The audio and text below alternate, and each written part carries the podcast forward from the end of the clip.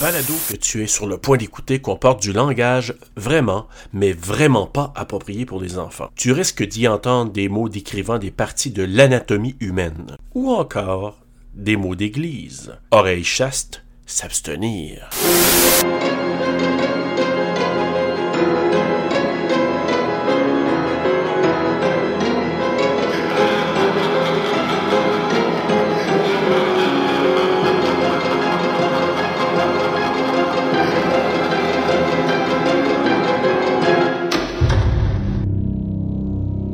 What you do for a living? These things you see. Ça, là. Ben, tout, au complet, tout. You have to wear blinders sometimes. Most times. Detective William Somerset is looking for a way out. You're retiring. Six more days and you're all the way gone. So how long have you lived here? Too long. Oh, Detective David Mills is looking for a way in. We'll be spending every waking hour together from now until the time I leave. I'll show you who your friends and enemies are. Look, I worked homicide five years. Not here. Now Ladies and gentlemen, we have ourselves a homicide. they're caught in a game. No Lui, je, je pense qu'on vient de voir, c'était le gars Morgan Freeman. Nope.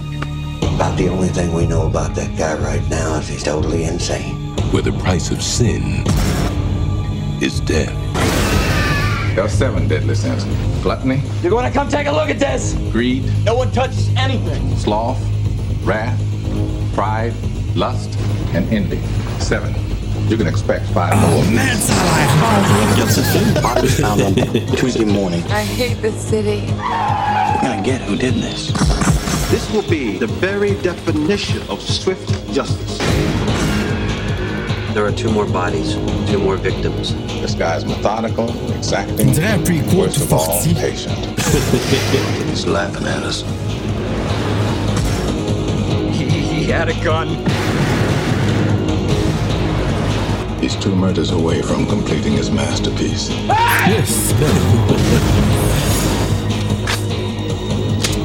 Let's finish it. Brad Pitt, Morgan Freeman, Là, je, je, peux, je peux rien dire tellement. Non, non, je sais. Have you ever seen anything like this? Oh my God! Seven. C'est parfait. C'est tellement parfait. J'ai le goût de voir le film. Maintenant, try Bon, to survive. allons le voir maintenant. Ah, hey, bonjour tout le monde, bienvenue à Terreur sur le pod TSLP pour notre dernière, notre finale de la saison 2. Et pour une finale vraiment explosive, nous avons un film extraordinaire, puis on a un super invité en plus. Mais avant de le présenter, Bruno, Bruno, notre Ben, finale. J'étais bon, hein, j'ai pas dit un mot avant que, Hey. que tu m'annonces. Tu sais, la finale est parfaite jusqu'à maintenant, là. T'as pas embarqué par-dessus moi encore, mais Bruno. Hey, même pas euh, besoin d'édition. Hey, c'est incroyable. Hey, Ah. la dernière de la saison 2. Dernière de saison. Incroyable. Euh, j'ai, ah, je l'ai même pas vu arriver. Non, Puis euh, je la verrai pas partir non plus, sûrement. On verra pas la saison 3 de- d'Amérique, c'est parti là déjà. Ah, mais quelle ouais. saison à venir. Donc, euh, ben écoute, on va pas s'éterniser parce qu'on a quand même un invité à vous présenter. Oh yeah! Écoute, c'est notre invité qui va euh, clore avec nous cette belle deuxième saison. Euh, un invité que moi j'ai eu l'occasion, pour ne pas dire le bonheur de rencontrer, il y a presque un an probablement, alors qu'on avait euh, on avait fait une entrevue, on a eu une demande d'entrevue pour euh, couvrir justement un film qui s'appelle Première vague. Avec un invité qu'on a eu dans saison 2 Ben oui! aussi, Marie-Sophie Roy, qui a été avec nous pour Invasion of the Body Snatcher. Mais là, aujourd'hui, on a le grand Manitou, celui qui a eu, euh, je pense, l'idée. On va en parler avec lui dans quelques instants. Et euh, je vais faire une petite présentation vraiment sommaire de notre invité. Il est le directeur général artistique de Kino Montréal, PDG du festival Spasme, initiateur du projet du long métrage Première Vague. Et je nomme Jarrett Mann. Salut, messieurs. Et, et pas moins que ça, hein? Pas moins Pour que ça. finir une saison. là. Voilà, on est vraiment content de t'accueillir, Jarrett. Donc, je suis pas dans le champ, t'as été l'initiateur, même s'il y a eu quatre réalisateurs euh, dans la première vague, t'as été l'initiateur du projet? Oui, ouais, l'initiateur. J'ai eu l'idée originale de faire un film sur les 100 premiers jours de la pandémie à Montréal pendant qu'on le vivait ces 100 premiers jours. On n'était même pas rendu au jour 100 et de commencer à écrire Et un oui. film sur ça pour le, le documenter à chaud. Et euh, j'avais aucune idée évidemment qu'il y aurait cinq vagues. Alors dans le temps, euh, j'avais aucune idée à quel point ça serait pertinent parce que comme je dis souvent, notre perception de ces premiers mois-là de la pandémie a tellement changé maintenant, euh, deux ans plus tard. Et euh, il y a bien des choses qu'on aurait, on pourrait pas raconter comme qu'on les a racontées dans le film euh, dans le temps, sachant pas qu'il y avait un vaccin qui s'en venait, puis des conspirations, puis des manifestations, puis deux, trois, quatre, cinquième vague et ainsi de suite, puis le couvre-feu et j'en passe. Des masques, pas de masques, Ouais. euh, le purel, plus de papier de toilette. Mais ça, non, je pense que peut-être que. Le papier de toilette, on avait tout, tout, tout, tout, tout au Ouais. début. Ça n'a pas duré longtemps. début, t'as raison. Mais il y a, ça fait des, des plans peut-être pour des sequels, là, c'est pas. tu sais, 2, 3, 4, 5 vagues, on, On, sait on pas. va s'en tenir au- juste à celui-là. On se l'est dit, ça va passer à l'histoire où ça va être documenté là, pour, par rapport au, au Québec. Là, ça va être archivé. C'est quelque chose qui va être passé à Radio-Canada quand ils vont fêter les anniversaires. Je, je, je- je dis souvent que c'est sûr qu'un jour, je vais faire le, le tour d'école secondaire à, à le présenter dans, au dixième Ah oui. anniversaire de la pandémie pour expliquer euh, qu'est-ce qu'on a vécu euh, il y a deux ans. Je pense aussi que c'est un, film qui va être plus pertinent à mesure que les, les années vont passer. Et ce n'est pas un film d'horreur pour mettre les choses en contexte, même si c'était... Et c'est ce que je m'en allais dire, parce que nous, quand on a eu la demande, euh, j'ai dit, OK, on va le regarder. On était écoute, parmi les premiers chanceux à le regarder. Je pense qu'on Ah était euh, Hey, Au tout, tout, tout début, là, vraiment. au tout début. Là, il avait été fini le dimanche. Nous, on l'a regardé le lundi. Je t'ai rencontré pas longtemps après. Et Bruno et moi, là, on l'a dit à maintes reprises dans le podcast, euh, on a adoré le film, même si c'est pas un film d'horreur, mais... C'est quand même horrifiant un peu quand tu penses à tout ce qu'on a passé. Là. Oui, mais c'était pas. Tu sais, il y a une différence avec. Puis là, tu sais, je vais pas m'avancer ou faire de comparaison, mais tu sais, quand tu regardes un film puis que tu t'attends à un film d'horreur, puis que c'en est pas un, tu peux haïr le film fou tête après, tu sais. Mais pas ici. C'était pas ça. C'était vraiment pas parce qu'il y avait quelque chose qui était raconté, qui était important. Ça a remis les choses en perspective. On dirait que ça a fait du bien de voir d'autres gens vivre la même chose que nous, on considérait horrifique parce qu'on se voyait juste dans l'intérieur de nos maisons. Ça raconte des grands éléments de la pandémie, mais sous un angle très intime. C'est vraiment, tu suis quatre Très histoires, justement comment qu'on vivait le quotidien, puis comment c'était, puis j'avais encore le côté authentique de se rappeler des, des petits détails, de regarder les points de presse ou de, de se couper les cheveux Oui. à la maison, de découvrir Zoom Oui, pour la première vrai. fois. Puis, Tu sais, là, on- tout était là, puis c'était pas nécessairement... Le livreur, Oui, Jared, le livreur. qui était la- souvent la seule personne qu'on pouvait voir autre qu'avec Ben qui oui. qu'on habitait dans une semaine pendant le, C'est le premier génial de faire le-. On- C'était De intense. faire le pont avec un livreur, c'était extraordinaire. C'était tellement réaliste. Puis Le monde qui allait voir leurs parents par la fenêtre Oui, dans les, ça. euh, les CHSLD. Ouais, ouais, ouais. CHSLD, ouais. Puis moi, j'ai- euh, je me souviens, j'avais fait beaucoup la, la promotion fois que je t'avais jasé, parce que j'avais vraiment aimé notre discussion, puis j'avais vraiment aimé, adoré le film même.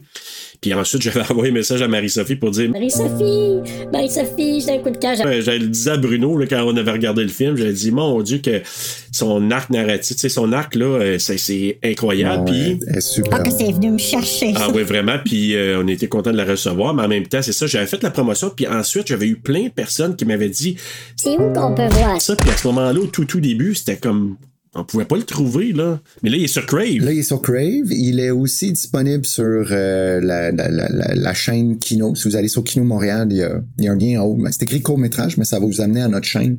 Il est là en location, puis il est aussi disponible depuis quelques jours sur Vimeo, aussi en location. Euh, donc, c'est pour ceux qui n'ont pas Crave. Ah cool. Là, on arrive au triste deuxième anniversaire du début de la pandémie. C'est euh, bien trop vrai. deux semaines, puis on allait faire euh, un petit blitz promo, puis même j'étais en train de penser à le rendre euh, gratuit pendant une fenêtre. Nous, on veut que ça soit vu. Là. Il y a un coût de location juste parce qu'il est Ben oui. sur Crave, fait qu'on peut pas encore le rendre euh, gratuit en tout temps, mais on préfère un petit blitz. Là. Nous, on veut que ça soit vu. C'est ça qu'on souhaite depuis le début. On a eu une belle sortie en salle, mais c'est vraiment à Crave que c'est incroyable. Ah, ouais? Fait que Ben, on a une, J'ai manqué ça en salle, ça aurait été Ça a cool. été, ça. euh, oui, on était chanceux, mais c'était dans le, le tout début de réouverture des salles. là. C'était même pas 50% la capacité. euh, on, on- la- c'était, ouais. c'était- Ah. on n'était pas beaucoup. Mais c'était intime, tu sais. au- Ouais, ah non, ben- les gens qui y allaient, euh, c'était vraiment comme la compétition de comment euh, qui, qui allait avoir les billets pour aller le voir. Ouais, là, beaucoup monde avait peur même encore d'aller au sais, c'est encore aujourd'hui même avec le, le- on a, là, les mesures sont en train de tomber et tout. Puis tout le monde pense que les gens se pitchent sur les événements, les restos, les salles de spectacle, mais pour être dans l'événementiel, ça, euh, c'est, c'est, ça va prendre un long moment avant que les gens reprennent leurs habitudes. Euh, Mm. Fait que, encore une fois, quand le film est sorti au mois de mai 2021, après, euh, le couvre-feu venait de prendre fin. A pris fin, on l'oublie là, mais il y avait un couvre-feu. en- Ben oui, Puis c'est ça, ça l'a. euh, mais on a quand même eu, encore une fois, on est sorti dans trois salles, c'était super, on était à l'affiche trois semaines, on se plaint pas, c'est inespéré, c'est un film 100% indépendant, non financé, fait uniquement avec des bénévoles. qui, qui peut dire ça, tu sais? Ça, Notre là. film a été présenté en salle, tu sais. C'est incroyable. En tout cas, vraiment, Malade. on est très fiers de ça. Puis bravo à, à toute l'équipe, tous ceux qui, qui ont été les artisans de ce, ce petit bijou-là. Chers auditeurs, si vous n'avez pas vu ça encore, allez regarder. Vous allez voir ces quatre réalisateurs, mais quatre histoires qui se connectent entre elles. Des comédiens acteurs qui sont vraiment extraordinaires. Puis par moments drôle, par moments touchant. Je trouve qu'on passe par différentes gammes d'émotions, puis euh, allez regarder ça parce que ça vaut vraiment la peine. C'est chez nous, c'est de la qualité Et ça parle de nous. et ça parle de nous. Exactement, c'est tellement ça, là, ça vaut la peine. Ah, j'ai un petit moton. Ben non, Qu'est-ce que c'est ça? c'est la dernière de la saison, Ben oui, puis on a invité que- Jared, fait que, tu sais, c'est normal, t'es un petit peu émotif. Mais, euh, Bon, ben on va parler de Seven. hein? Voilà. Mais écoute, Jared, avant d'aller euh, parler de notre super film, la question qui tue pour Ah, mon nos Dieu. invités, peux-tu nous dire un peu de ton top 5-ish là, de, de films d'horreur? OK. J'ai, j'ai, j'ai, j'ai surtout réfléchi à Seven où j'ai complètement replongé dans ce film-là. Mais les, les cinq films d'horreur, j'ai, j'ai essayé d'être spontané sans trop me creuser la tête parce que si je me mets la pression de trouver mon ultime top 5, j'a- j'en aurais pour euh, un mois de recherche puis réécouter des films. Mais des films qui me sautent vraiment en tête, qui m'ont influencé, puis je pense à des films qui m'ont donné envie de faire le festival Spasme avec le temps. Euh, des, des grands classiques. Là. Je vais y aller Alien, parce que je suis un grand fan de science-fiction aussi, qui mélange les deux genres de manière parfaite. Film qui m'a foutu la chienne, que je peux encore écouter à l'infini, je me tente jamais. Euh, autre film qui est semblable un peu à celui de ce soir, Silence of the Lambs. Genre de horreur psychologique, enquête que, qui m'a marqué aussi, puis euh, que je trouve c'est un film presque parfait. Je vais rester dans les grands classiques. The Shining, euh, aussi un film que c'est un, c'est un masterpiece visuel et de jeu et que, que je, aussi je pourrais écouter jusqu'à la fin de mes jours. Je, je suis certain que je vais continuer à le revoir. Euh, après ça, là, je commençais à avoir de la misère à me demander. Là, je, je me disais, un, un film qui m'a marqué ma jeunesse, American Werewolf in London. Chaney Jr., Universal Studios maintain that's the mark of the Wolfman. Oui.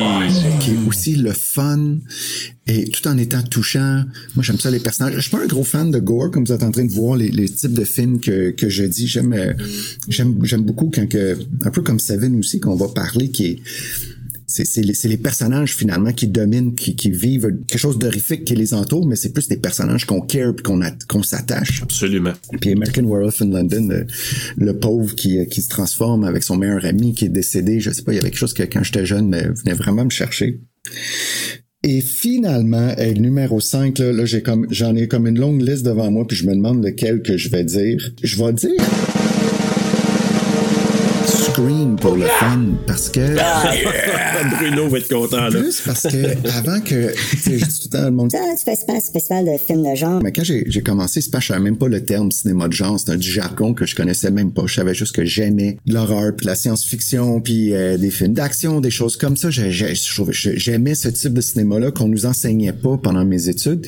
Puis je trouve Scream, c'était un des premiers films qui m'a montré, m'a déconstruit un film dans quand que j'étais pas encore euh, avancé dans mes analyses de cinéma, puis qui m'a montré les la mécanique d'un film, puis les codes. Puis je pense que c'est quelque chose que- qui a allumé des euh, fait fonctionner des parties de mon cerveau qui m'ont donné envie de plus comprendre un film puis comment qu'on joue sur les attentes du spectateur et euh, et voilà, je pense que ça c'est un film qui m'a marqué beaucoup aussi. Là, on va aller dans l'impression générale, puis je vais commencer avec toi, Jared euh, Seven. Comment euh, tu l'as vécu? Tu sais, tu l'avais déjà vu évidemment, mais comment tu l'as revécu de regarder ça Ben, récemment? Justement, eh, merci les gars de proposer euh, ce film-là parce que euh, c'est un film que, que j'aime beaucoup, mais j'avais un peu euh, oublié, tu sais, à quel point c'était bon de, de un et comment que ça m'avait aussi influencé. Puis c'est un film qui euh, qui fait partie de moi puis qui est pré-espace puis qui m'a aussi influencé à le type de cinéma que j'aime et que dont, dont je consacre une bonne partie de ma vie. Je l'ai écouté euh, ici au local Kino. On a un, un grand écran puis un projecteur. puis J'ai invité quelques amis puis on s'est fait euh, une soirée cinéma vendredi. avec les gros J'ai des frissons. de, de son dans le tapis, tout dans le noirceur. I'm sorry that Et- people are so jealous of you. Wow! wow, wow, wow. Quel Ça film doit. incroyable. Je, c'est un chef-d'œuvre. Euh, je trouve chaque image, chaque plan est travaillé. Je préfère pause à tout moment puis analyser la structure de l'image puis ben, il y a beaucoup de choses que j'avais oubliées quand même. Je me rappelais pas de chaque scène parfaitement, mais je pouvais comme me consacrer aussi à analyser des choses, tu sais, comme comment que le film était construit, l'enchaînement des scènes, tu sais, puis j'étais comme, le film est parfait, c'est, c'est fou. Incroyable, hein? Le, le jeu, le scénario, le- c'est fou, le traitement, le souci de détail, la direction photo, la musique, la fin, évidemment, qui, la boucle, ben oui. tout. C'est un film qui est il est parfait, il se tient, c'est, c'est incroyable. Et qui vient encore te faire peur, me déranger, me donner des frissons, mais tu sais, j'ai, vécu quelque chose en le voyant, j'ai dégusté chaque, chaque seconde de, de notre visionnement en fin de semaine. C'est Wow. vraiment un, un grand, grand film. Moi, je suis content que tu aies vécu ça parce que c'est ça, tu sais, je te connaissais pas beaucoup, mais je t'avais lancé deux titres qui font partie de ton top 5, là, Silence of the Lab et celui-là. Puis je suis content que tu l'aies pris et te dire, OK, je vais faire un bout, puis d'avoir autant eu ce plaisir-là à le revoir maintenant. Bruno, toi? Ah, euh, écoute, euh, c'est quand t'as dit Seven, j'ai fait Hey boy, comme ah, finale de saison, of course, c'est vraiment un film qui a sa place là. Moi, ce film-là, honnêtement, c'est à toutes les fois que je le regarde, je me dis OK, là, je le remets sur ma tablette puis je veux plus en entendre parler pendant 10 ans. parce que c'est un film qui me fait mal. OK, ça va être weird, je sais, mais c'est un film qui me fait pleurer. Comme je finis le film, puis je me sens comme... Tu sais, surtout la, toute la partie dans l'auto, là.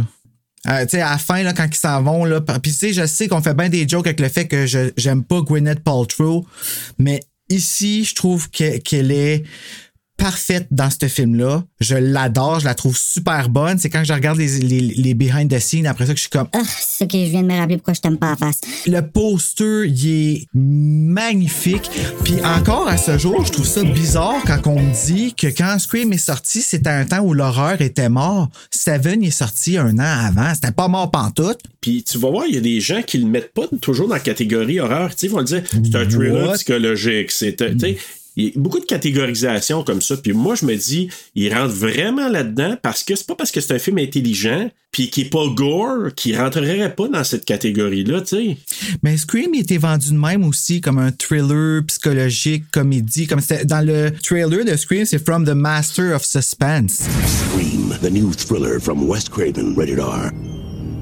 C'est même Ouais. pas marqué Master of Horror, Wes Craven, rien. Tu sais, c'est il y avait honte de l'horreur. Les gens avaient honte dans ce temps-là de C'était l'horreur. la fin des, euh, des tu sais, là, la pente descendante des franchises, les Freddy et Jason de ce monde. Là, ils se rendaient compte que le, le- le vieux modèle de slasher, ces, ces franchises-là, il est en train de s'essouffler. Puis là, ben, Scream est arrivé puis a un peu parodié ça. Puis autant qu'il a parodié, a relancé finalement un peu le, le genre. Oui. Go Scream! Mais c'est vrai, un film comme Seven, justement, montrait qu'il y avait d'autres manières de- d'explorer l'horreur au cinéma, sais, sans être... euh, Exact. mais qui est quand même assez graphique, sans qu'on voit les, Ah. les meurtres comme tel. Ben, en fait, c'est encore pire quand on se l'imagine. Ah oui, vraiment. Que nous le montrer à l'écran. C'est, c'est ça qui est intense avec Seven. C'est tout est suggéré, mais il y a quand même des images euh, assez grosses quand même, là, qui nous restent en tête.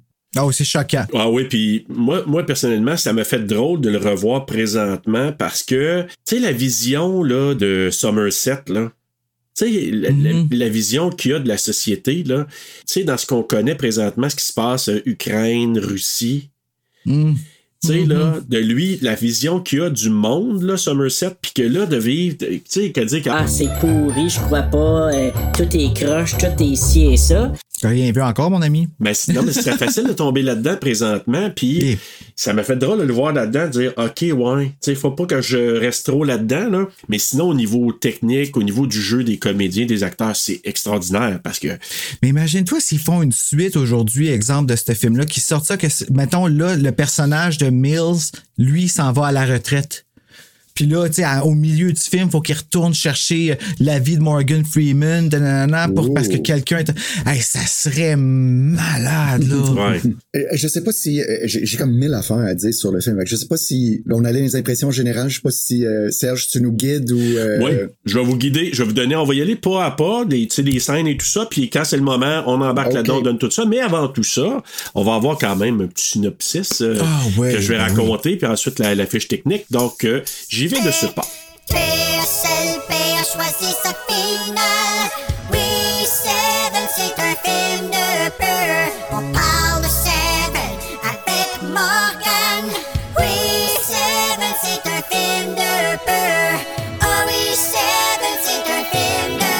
L'inspecteur de police David Mills, transféré à la brigade criminelle d'une grande métropole américaine, doit faire équipe avec celui qui va remplacer William Somerset, un officier de police affecté aux homicides, bientôt à la retraite. Les deux hommes sont alors chargés d'une enquête concernant un tueur en série psychopathe qui planifie méthodiquement ses meurtres en fonction des sept péchés capitaux qui sont la gourmandise, l'avarice, la paresse, la luxure, l'orgueil, l'envie et la colère.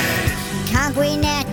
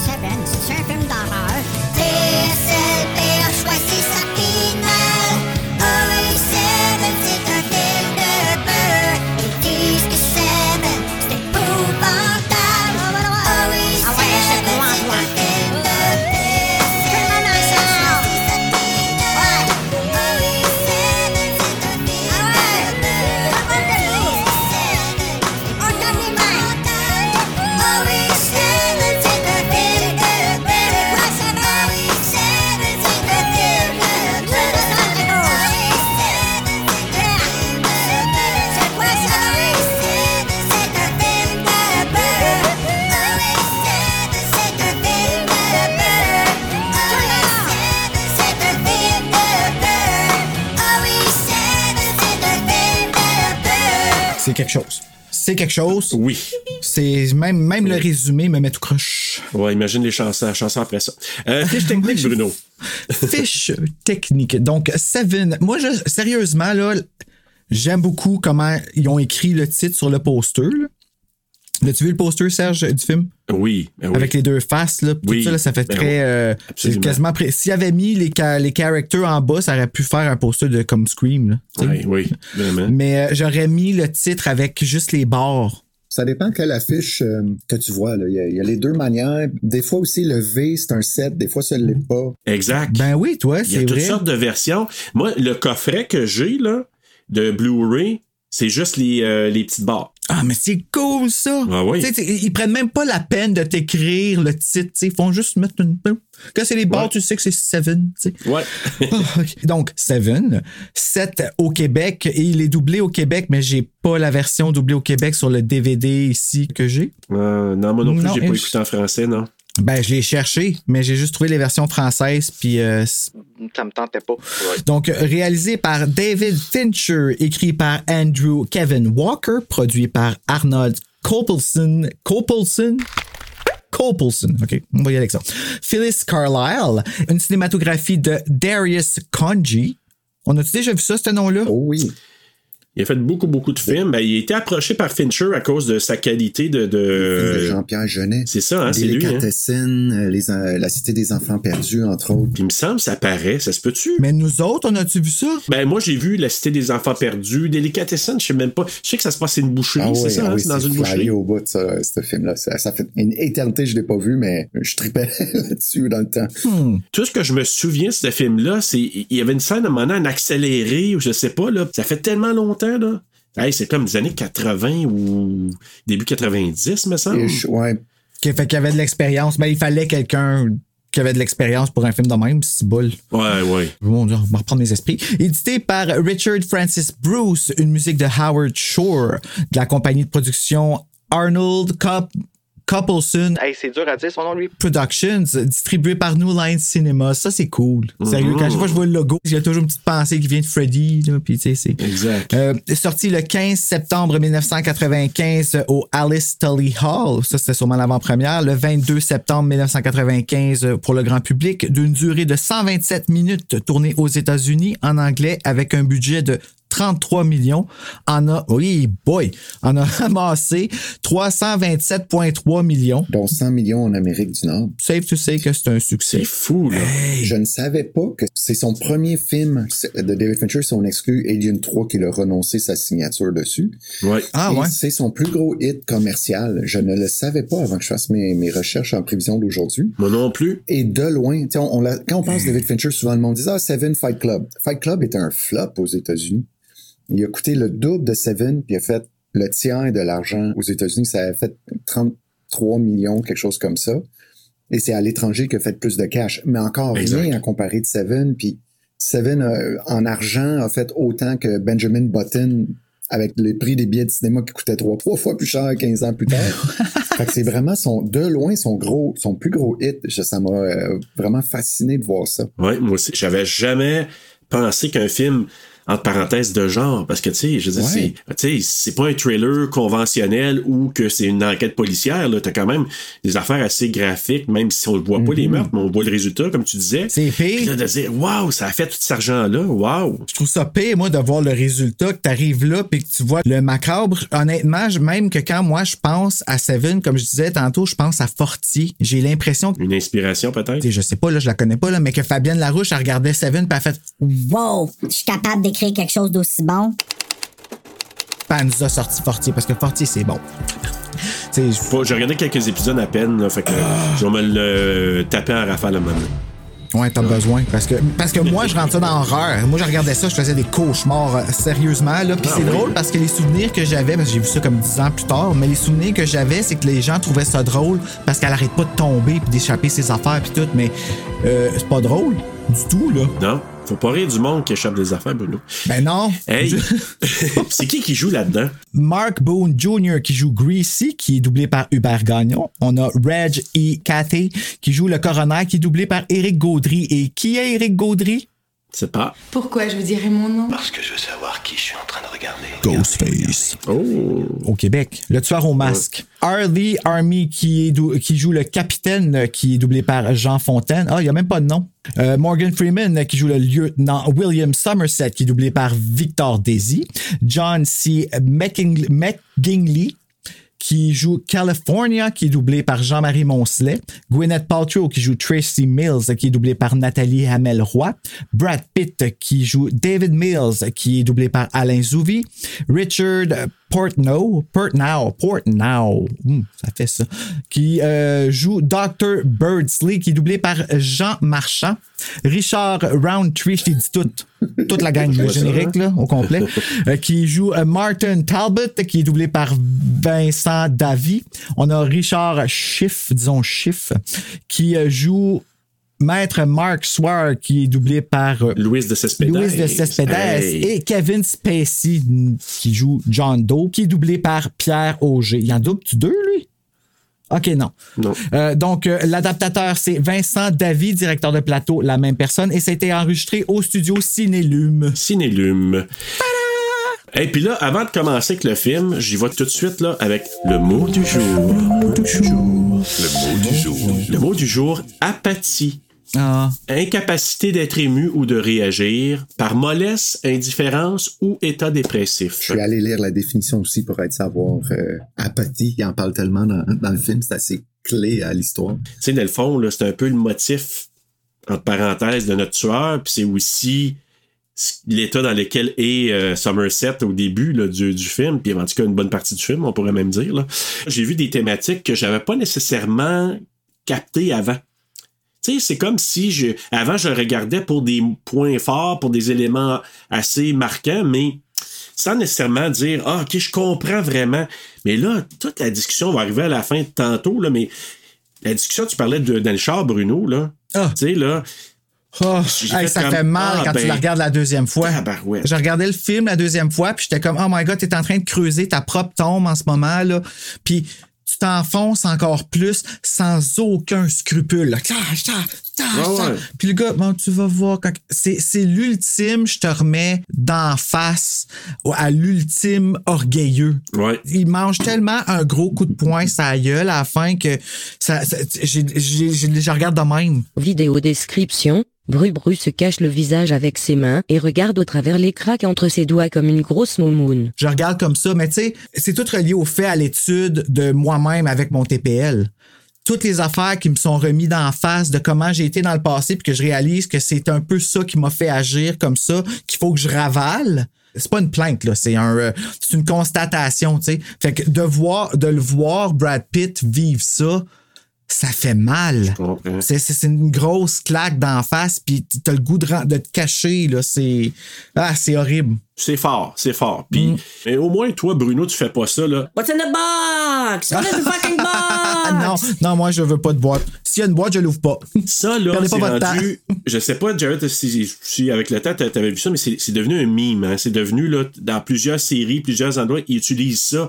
Moi, je l'avais pas réalisé, mais c'est quand j'en ai parlé avec une de mes filles, elle me dit Ah oui, oui, c'est- il y a des mimes partout de ça, dans des émissions de télé, des séries américaines qui en ont fait des blagues. Mais moi, j'étais vraiment pas conscient de ça. Moi, je. Je sais pas, moi, à la fin, ça m'a toujours été un coup de poing sur la gueule là, pour moi, mais là, de voir qu'il y en a qui font des mimes avec ça, plein de gens m'ont écrit ça. Là, je me suis dit, OK, c'est au Ouais, on de ce que est, je on est dans une autre génération, on est ailleurs. Il y a, ça fait quand même 26 ans de ce film-là. Là. Ouais. 26 ans, man. C'est fou. On commence avec euh, le, notre cher euh, Somerset, joué par Morgan Freeman, qui euh, enquête. Il reste 7 jours encore, 7. 7 jours de sa retraite? Ah, ben oui, toi. Ah, toi, t'as dû capoter quand il marquait les, euh, le nombre de jours? Moi, je capotais. Ça m'a fait là- un petit. euh, c'est comme dans Lac Noir, ça a fait ça aussi, puis j'ai eu un petit frisson. Hey, c'était Ah, tu bon. regardé? Ah, C'est bon, hein? À la fin, ben oui. Excusez. Non, Ah, wow. c'est quoi. Lac C'est Noir, avec euh, Mé- Mélissa Desormeaux-Poulain, euh, Normand d'Amour. euh, C'est un film? une, Une série sur euh, Club Illico. Puis, euh, hey, euh, ah non, je peux pas le dire là, parce que tu l'as pas vu, mais à un moment donné, il m'a dit mes jambes ils ont freezé. Là. J'étais comme. Ah! Je l'avais dit, hein, moi j'avais vu ça, je vais dire à Bruno, waouh, je, venais de, finir ça, mais je suis content que tu été voir parce que c'est vraiment, là, c'est. Je veux juste dire, c'est quelque chose de différent. Ah oui, non, merci. Merci, Puis- enfin, on s'en Ah va oui. essayer ça. Là. Exact. Je veux juste te dire, dans ton top 5, il y avait une thématique qui touchait à ça. Bon, c'est tout. Euh, donc, c'est ça. Somerset, ben lui, c'est une, sur une scène de, de, de crime. Il enquête. C'est une femme qui a tué son mari à coup de shotgun. Aussi, Ah ouais, tout à fait comme normal. ça. Puis on voit le- l'empathie, même s'il y avait de l'apathie, mais il y avait quand même de l'empathie de la part de Somerset parce qu'il pense aux enfants. L'autre inspecteur, il s'en crisse. Mais quel genre de ville que c'est ça? Mais c'est vraiment, on le sent la lourdeur. Puis c'est, tu sais, David Fincher, là. Tu sais, je veux dire, il y a sa signature, on le sait, là. C'est lourd, c'est c'est pesant. C'est Il y a gris. toujours du gris. Puis On dirait qu'ils te mettent tout de suite dans ce mood-là. Hey, il met le, le, le, le- le TikTok, TikTok pour euh, le. Ouais, le diapason. Pas le diapason. Le métronome. Métronome, merci. Il met ça pour s'endormir. Ah ouais. On est introduit aussi au personnage de David Mills, joué par Brad Pitt, qui Mhm. arrive, lui. Premier jour sur la job, il, il veut jaser avec Somerset. Salut, on va travailler ensemble. Somerset, lui, désabusé au plus maudit, puis qui veut rien savoir trop trop de, de partager. On le sent au départ là, avec, euh, des, avec Mills, puis il dit Ok, ouais, euh, tu sais, euh, tu vas faire telle, telle affaire, pis tout ça. Ah ouais, t'as vu ça de même, toi? Au départ, ben oui. Ah, pas moi. Moi, je trouvais Ah qu'il ouais? voulait. Non, moi, j'étais comme. Il était comme, OK. Toi, t'es vraiment trop motivé. Calme-toi un petit peu, puis on va t'apprendre les choses, mais de la bonne façon, puis euh, au bon rythme. Moi, j'ai senti que Brad Pitt était. Là, je dis Brad Pitt, là, mais Mills, il est arrivé là vraiment cocky, là. Ben oui, très, très cocky, là. Puis sérieusement, je le trouvais euh, patient, moi. Oui, mais pas tant que ça par moment. Par moment, là, tu sais, euh, ben là, on va y arriver dans quelques instants, mais tu sais, quand ils sont arrivés sur la scène du glouton, là, de, de la gourmandise, là, Ouh, ouais. à un moment Ouh. donné, là, il a, il a dit Des Chris, va-t'en dehors, va faire d'autres choses. Ah ouais, moi je pensais Ouais, ouais. qu'il l'envoyait comme ses Ah, ok. Non, non, c'est vraiment. Aïe, aïe, c'est weird, hein? J'ai il pas- j'ai dit pas- carrément après euh, au chef. Euh, il est pas prêt pour, pour cette job-là. C'est- Ça devrait pas être ça sa première enquête. He's not ready. Fait que c'était pas après lui, par exemple. Moi, je sentais pas qu'il était de mauvaise foi envers Mills, au contraire, mais qu'il, tu sais, justement, à cause de ça, il voulait le, le Ben, il ménager. avait raison, en fait, aussi, que Ben Mills oui. n'était pas équipé pour s'occuper de cette enquête-là euh, tout seul, sans ce que Somerset avait apporté. Là. Il était hors de... Exactement. Et puis il l'a appris à ses dépens. Ouais, il était pas de calibre. Oh, solide, hein? Avant ça, on peut-tu parler du générique du début? Ah, magnifique. Je me rappelle dans le temps de, de triper sur le générique d'ouverture, comment il était bien fait, puis riche. Et finalement, tu as, toutes les clés du film qui sont subtilement mis à travers le générique. Ah oui. De le prendre pour acquis, là, je regarde le film. Ça, ça hey, je me demande si ça fait pas 20 ans, je l'avais pas écouté du début jusqu'à la fin. Et de le voir, puis de réaliser comment que il y a pas beaucoup de films qui mettent autant d'efforts dans leur générique que c'est une œuvre en soi, le générique d'ouverture de ce film-là. Puis encore une fois, c'est ça. Des fois, on prend des choses pour acquises, puis on est comme, OK, non, il y a pas, euh, il y a du travail là-dedans, du souci de détail. Ben, quand tu regardes les films de Fede Alvarez, là, à la fin, tous ces films-là, comme euh, Don't Breathe, Evil Dead, euh, même le nouveau Texas Chainsaw Massacre, qui vient de sortir à la fin générique, c'est malade. Puis au Québec, on les refait avec les écriteaux en français. C'est ça, je veux pas perdre, moi.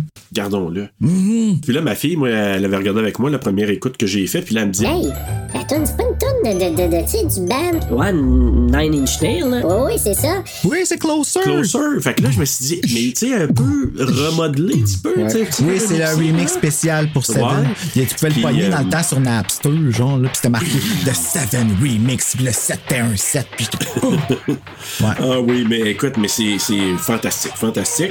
Là, ça commence, on voit, euh, on est lundi, Mills il est avec sa femme Tracy, donc euh, une petite amourette, là, sont ensemble, puis le petit il se couple parle qui à deux pouces de la face le matin, il enlève une crotte Une dessus. cote d'œil, tu dis, wow, Ben une ouais. un couple intime, parce que... On peut-tu retourner au générique qui est digne d'American Horror Story à la place? Eh oui, puis là, on se déplace vers euh, le premier euh, meurtre qu'ils vont enquêter. Donc, euh, le meurtre en anglais gluttony, mais en français gourmandise. On l'a pas vu le mot encore, par exemple.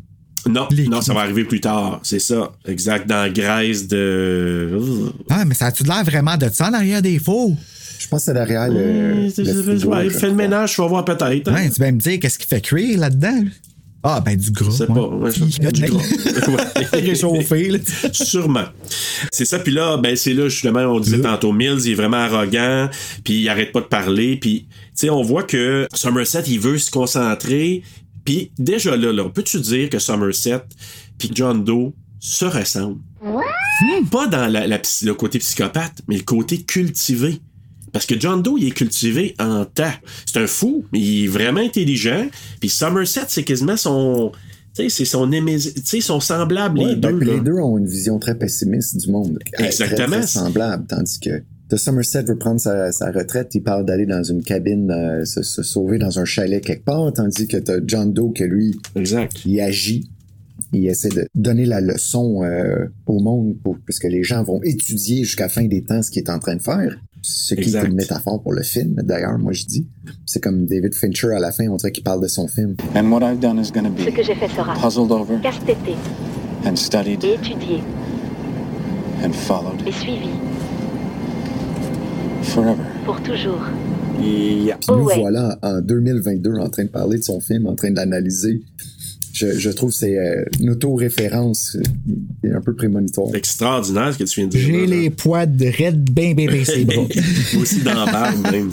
La victime, comme telle, euh, elle a la face dans, dans le spaghetti, donc euh, on, en- on comprend qu'il est mort euh, euh, depuis quelque temps. Il est attaché, donc les mains et les pieds. Il y a des traces sur son cou que Somerset voit. Il y a des coquerelles partout. Et un seau plein de vomi. Pauvre Mills qui va se sentir... le- Tu sais, imagine-toi, ça doit être dégueulasse, là. tu sais, même tout rentrer là, tu sais. Excellent point aussi que j'ai trouvé dans le film. C'est pas la seule scène où les odeurs sont présentes.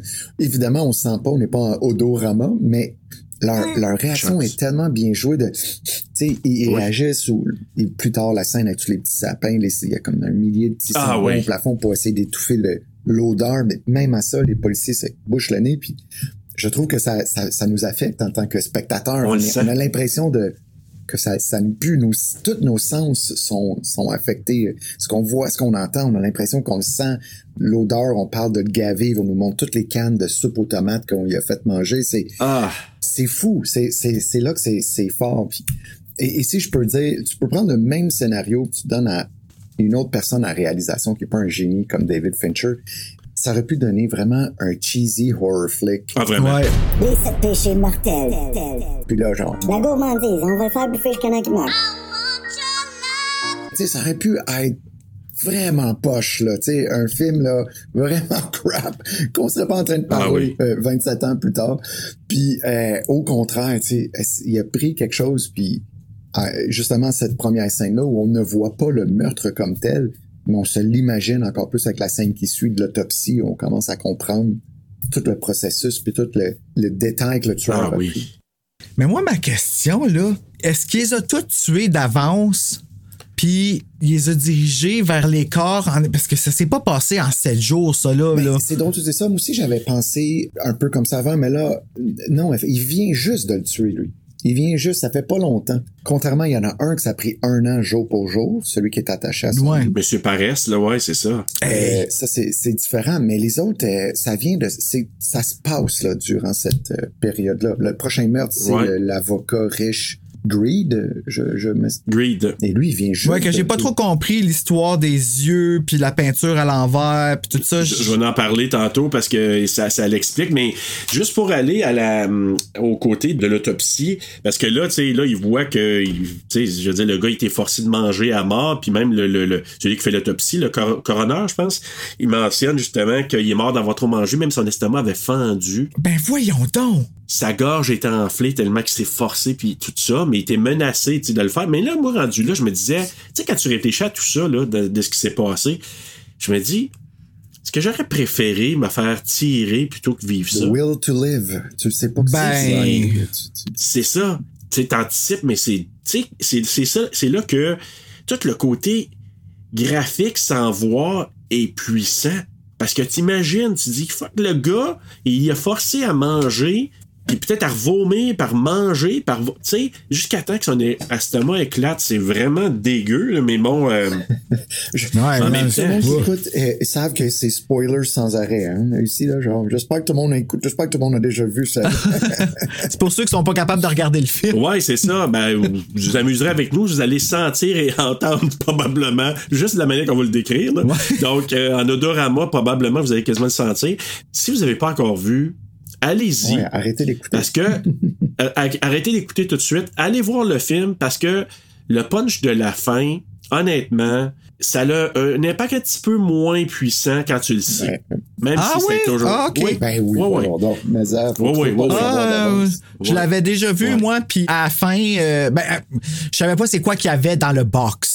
Tu sais, Ouais. Je savais que c'était quelque chose de même, là, mais tu sais, je m'en rappelais plus que c'était. euh, Alors voilà, mais allez-y, euh, vraiment. T'es déçu, on l'a même pas vu en plus. Euh, donc, c'est ça. Somerset, lui, est convaincu que c'est juste le début d'une série de meurtres parce que lui, il se dit qu'il n'y a pas de motif.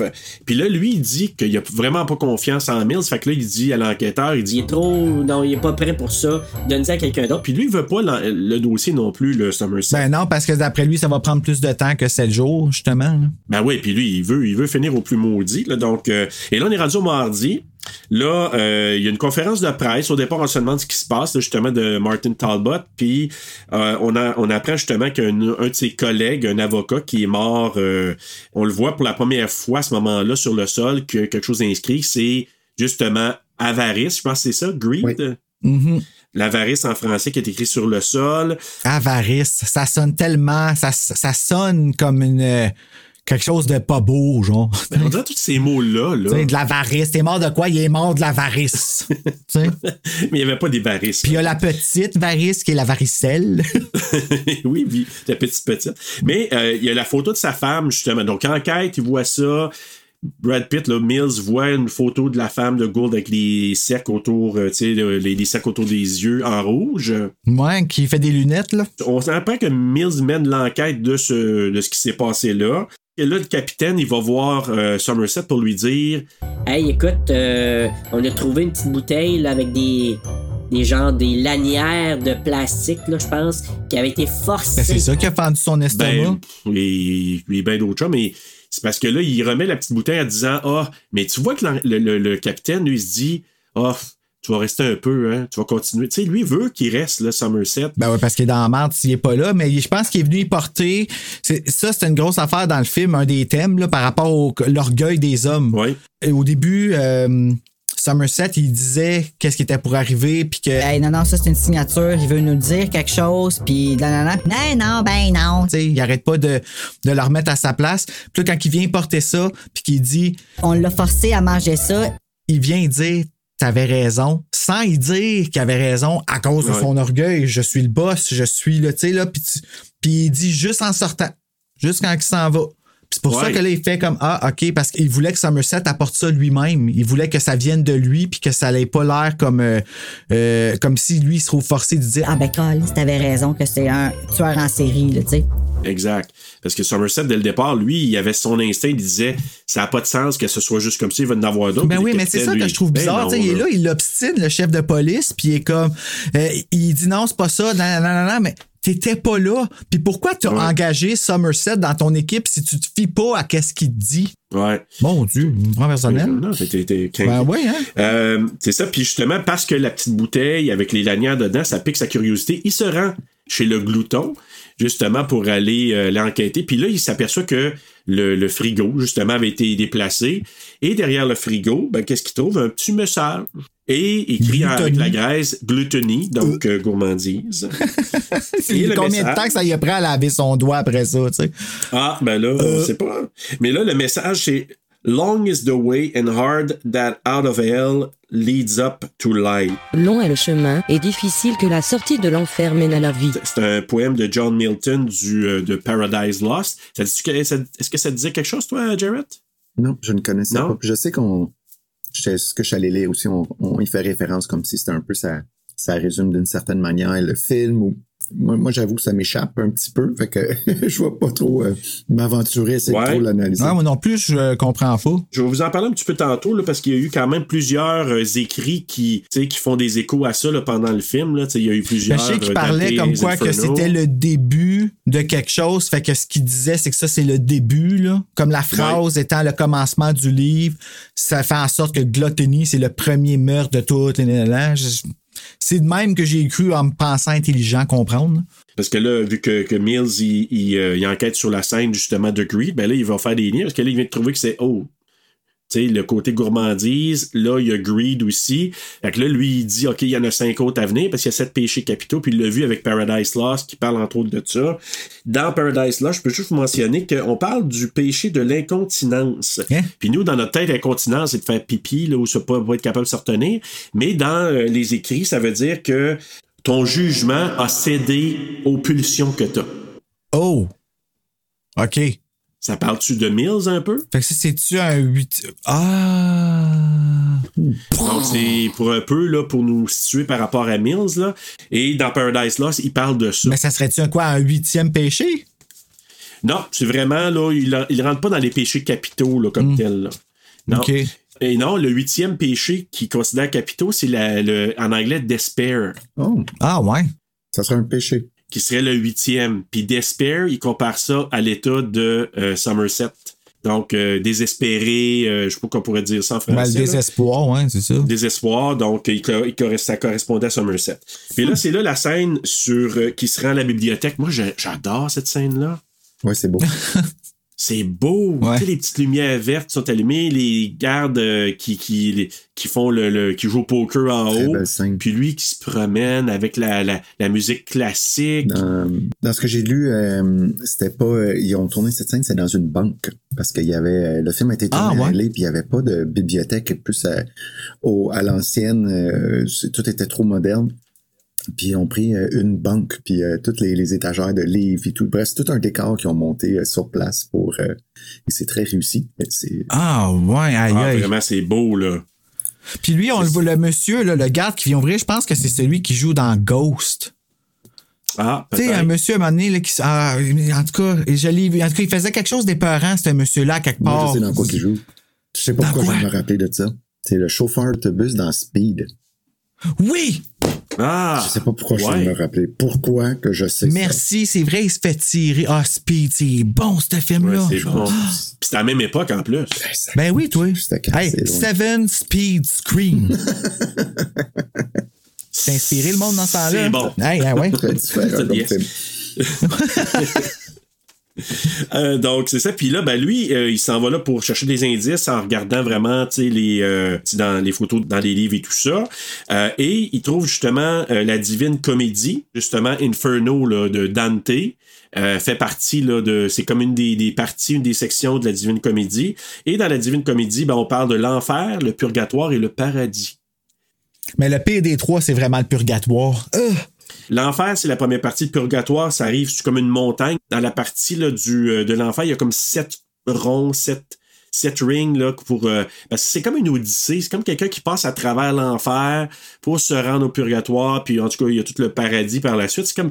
C'est quasiment pas comprenable. C'est fou, là. La, la, Ben moi, la le purgatoire, je pensais que c'était comme l'entre-deux du euh, de l'enfer et du paradis, puis que t'es perdu là pour toujours. Tu peux pas, quand t'es au purgatoire, le purgatoire, c'est l'infini, c'est euh, le vide infini, c'est c'est hor- c'est horrible. Tu peux pas te rendre au paradis, tu peux pas te rendre en enfer, t'es juste là. Dans l'entre-deux. Ouais. Peut-être selon la, la- la religion euh, catholique, probablement. Je sais que ça, ça a été mentionné comme quoi, là, justement, que euh, Dante, c'est comme s'il y avait une espèce d'épopée là, à travers tout ça. Puis il y avait comme sept anneaux là, qui te permettaient de, de, de gravir. là. C'est c'était un peu complexe parce que hey, euh, je pense que c'est une affaire, il faudrait que tu étudies ça quasiment Non, en non, maîtrise ou en merci. doctorat. C'est là. correct, c'est gentil. vraiment complexe. Mais bref, ça dit que euh, justement, il y a l'enfer, purgatoire, paradis. Euh, Mills, lui, ben. Dans le fond, là, il reçoit des livres, mais il est ben trop impulsif, ben trop sanguin. Tu sais, il est là, là, ah, faggot, ou je sais pas trop. Comme... Ouais, c'était quoi le rapport de ça? C'était quoi? C'était un patois de dire faggot dans ce Ben, temps-là? c'est parce que. Pas que ça me dérange, mais c'est juste comme. C'est comme si. Ah, homosexuel!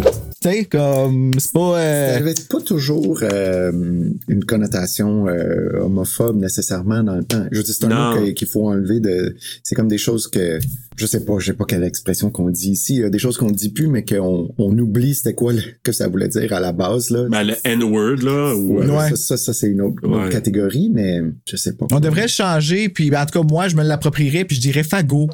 Je trouve ça cute en français. Tu sais, on se le réapproprie, mais de belle façon. Mais en même temps, c'est parce que c'était, et je suis d'accord, euh, Jared, quand tu dis, il disait pas nécessairement pour ça, c'était plus genre, c'est pas assez, euh, c'est pas assez mâle dans le sens où, euh, tu sais, c'est pas une lecture, là, où euh, il y a un peu de texte, beaucoup d'images, là. Sais, c'est comme, c'est profond comme lecture, fait que lui, c'est comme, Pas un ah, frisson, non, c'est- là. non, c'est ça, c'est pas un frisson. Donc, Tu sais, si tu voulais me l'expliquer, là, comme ça, ça aurait. non, mais tu me simplifies ça, merci beaucoup. Et là, moi, j'aimais ça, cette scène-là, parce que là, Mills, il est hérité du bureau de Somerset. Ah, Somerset n'est pas, était pas encore décollé, des, des, décollé de là. Fait que il se prend une petite place dans un coin et Mills s'installe, téléphone sonne, il doit sa vie avec, puis il répond au téléphone. Tu sais, j'aimais ça. Puis là, il prend le téléphone, puis là, finalement. Ah, ben c'est ma femme, elle veut te parler. Et Tracy veut inviter. Et là, tu vois la stratégie. ben oui, Hein, quand même, c'est vraiment Tracy cool. Moi, j'ai veut rapprocher. Moi, dans ma tête, ça a fait comme, OK, merci d'avoir. Je te dirais que c'est comme le rôle que Gwyneth Paltrow elle a eu que j'ai fait. Ah, je peux sympathiser avec elle enfin. Mais toi, pourquoi tu l'aimes pas? Tu dis hors euh, dans les scènes euh, Ah, backstage? parce qu'elle juge son personnage, là. Tu, le sens dans sa voix. Mais tu sais, c'est peut-être juste une perception, mais moi, à chaque fois que je l'ai vu en entrevue ou sur les tapis rouges, c'est ça. Son air, c'est. Ah ouais. tu comprends-tu? Puis moi, me faire parler en ça, là. Ah, tu sais, comme, regarde, tu- tu chies de la merde, girl, là. OK, calme-toi avec ton petit sang, là. Moi, je l'ai aimé dans quelques films. Là-dedans, moi, je trouvais que c'était un rôle en retrait que j'ai trouvé très bon, j'ai trouvé bonne. Tracy, ben c'est ça. Elle veut inviter Somerset à manger chez elle pour rapprocher Somerset et Mills. Il vient souper, Tracy l'accueille. C'est quand qu'elle dit, elle dit Ah oui, mon mari, c'est le gars le plus drôle que j'ai jamais rencontré. Avez-vous vu la réaction de Somerset? ah ouais. Oh, wow! Pendant que Mills, il jouait avec ses chiens pis tout ça, là. Oh, mais gars, tu vois, ça, ça en dit beaucoup, par exemple, sur son personnage, comment que il va jamais, jamais montrer sa sensibilité, sauf avec ses chiens. Exactement. Puis Somerset, là, c'est là que je dis Morgan Freeman, il était écœurant lui aussi. Ah, Avez-vous vu vraiment? le jeu, les nuances dans son jeu, tu sais, juste les regards, juste les... La scène à la table, elle est extraordinaire. C'est la clé quasiment du film. Ah. Et, et là, t'enlèves cette scène-là, c'est le fun de les voir le rapprochement entre les deux. Tu sais, c'est pas un Mm-hmm. body, euh, un body cop movie. Là, c'est pas Little Weapon. D'ailleurs, c'est deux personnages très Non. différents. Et encore une fois, dans une autre réalisation, ça aurait pu être absurde, c'est quasiment comique là, de montrer Absolument. comment les deux ils sont à l'opposé. Mais là, c'est le moment qui se rapproche un petit peu. Il y, a, il y a un début de respect mutuel qui est en train de se mettre en place côté qu'on voit qu'il y a plus derrière ces deux hommes-là, justement lui avec Tracy qui viennent d'emménager là, c'est clair qu'elle est malheureuse. Le fait Exact. Somerset, on, il apprend, j'ai déjà passé proche de me marier avant. Oh, il y a un passé, il a déjà aimé, il a déjà été plus que quelqu'un focusé uniquement sur son travail. Tout à coup, on donne là, de, de la profondeur au personnage, mais très subtilement là, tu sais.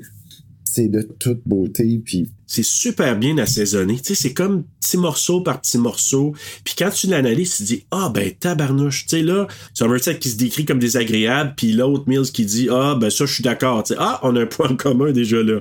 Tranquillement, ben là, Ah, ok, hey, euh, on était bodés un petit peu. Je vais commencer à regarder un peu sur quoi t'enquêtes. et c'est ça qui crée le rapprochement pour le reste du film. Ben, il- les ça. deux, ils ditchent la femme, puis ils s'en. Oui, mais moi, la scène qui, moi, j'ai tellement ri de bon Ah, quand il se met à rire à la table? Ah, ça, là. C'est quand il dit, ouais, c'est ça, euh, parce qu'il y a un train qui passe, puis la maison qui vide, puis ils ont été fourrés par l'agent immobilier, là. Donc, euh, c'est sûr. Ça, ça Imagine. fait du bien aussi. Le, le film, est- on va se le dire, c'est pas joyeux. C'est Exact. là. Il y a personne a, Non, a non, même ouais. à peine eu un sourire depuis le début du film. Et là, Somerset. Comic qui- relief. Qui, qui est, qui est dry, là, tu sais. Et là, de voir qu'un fou rire, c'est comme, ça fait du bien, tu sais. C'est comme, Oui! Moi, j'ai ri de bon cœur avec lui, là. Tu sais, ma fille, elle me regardait, mais j'étais crampé. J'ai dit, waouh! Tu sais, c'est simple. C'est super Ben, c'est simple. parce que Fais c'est quand tu te remets dans, dans la situation, il te- il- tu sais, c'est lui. c'est ça qui est drôle, c'est que le gars, il est blasé de tout. Puis la petite affaire simple que les deux personnes avec qui il est en train de jaser se sont fait fourvoyer d'aplomb, là, comme ils se sont fait embarquer. Puis au lieu de comme juste les plaindre, il part à rire. Là, il embarque dans l'autodérision, puis en même temps, c'est comme une leçon qu'il donne à Mills, parce que Mills, il est vraiment comme, OK, il a arrêté de rire, mais lui aussi, il trouve ça drôle, fait que c'est comme, apprends à rire de toi, tu sais. Fait qu'il y a un beau rapport mentor-élève entre les deux. C'est pour ça que j'ai, dans ma tête, moi, je le voyais comme ça, Somerset, fait que j'ai de la misère à voir qu'il était pas arrogant, mais qu'il était euh, impatient avec, euh, avec le petit. Là, je l'appelle le petit. moi, ça change à partir de cette scène-là. Exactement. Moi, c'est là. Exact. Cette scène-là, elle est essentielle. Moi, c'est, tu sais, quelqu'un pourrait dire, oh, une petite scène de souper. cucu. Non, non, non, non, non. C'est une scène essentielle. C'est pivot. Ça nous amène après ça à dire, OK, là, les deux, parce qu'on le voit à quelques reprises, là, sont vraiment opposés. Ils ont pas la même vision de la vie par tout, mais sont capables de travailler ensemble à partir de ce moment-là. Puis c'est ça, Somerset, comme tu dit, on a, on a appris un petit peu à connaître qu'il était marié, euh, ça n'a pas l'air euh, à fonctionner. Puis comme tu dit, là, justement, euh, moi ce que j'ai trouvé bon, il est très empathique. hein, tu il demande à Tracy comment te trou- tu trouves ça ici? Ah, puis là, tu vu, Mills, il embarque tout de suite par-dessus sa femme. Ah, elle va s'habituer. Ben, il, fait, il commet les sept péchés, euh, Brad Pitt, pendant le film. Tu trouves? Euh, oui, euh, je les ai notés là, ici, là, mais il, il- tu le vois subtilement commettre les sept péchés. J'ai quasiment l'impression qu'ils ils, ont, euh, il a été choisi par John Doe. Oui, ça oui, ça a été choisi. On, on va voir plus tard. Moi, je, ben, je, je verrais pas le, le péché de, de gourmandise aussi. Ben, tu sais, ben oui, euh, le vin, quand il apporte, au lieu d'y apporter dans une coupe, il apporte dans un verre. C'est toujours comme le double de ce qu'il devrait donner. C'est toujours la le format, euh, toujours de la bière, des chips. Ok, j'ai pas remarqué, mais. euh, je, je dirais plus c'était le, le fait qu'il était moins euh, sophistiqué que, que Somerset. Moi, c'était plus dans ce sens-là de montrer la. Ah ouais? On le voit Somerset quand Plus il prend le verre de impulsif. vin, il est comme. Il l'a pas vu arriver avec au début, puis là, plus tard, il le prend, puis il fait. What the fuck, comme un jug de vin, Ah comme- ouais, c'est ça. Peut-être, je sais pas. Moi, je voyais ça. J'avais l'impression qu'on le voyait euh, commettre les sept péchés tout le long du film, puis qu'à la fin, c'était comme le le- le- le- Ben, l'ultime. là. Moi, je pense qu'il l'a choisi à partir du moment où il, a- il- il les a pris en photo. Ah ouais, tu penses? Je pense. Parce que, c'est- je sais pas si vous avez remarqué, Mills, il écrit. Mon nom, c'est David Mills, M-I-L-S, comme pis. J'ai comme l'impression que l'autre, il l'a enregistré. Puis là, il, s'est mis à faire des recherches sur lui, je pense. que clairement, Mills venait d'arriver dans cette ville mystérieuse au tout début de ce que John Doe préparait depuis minimum un an.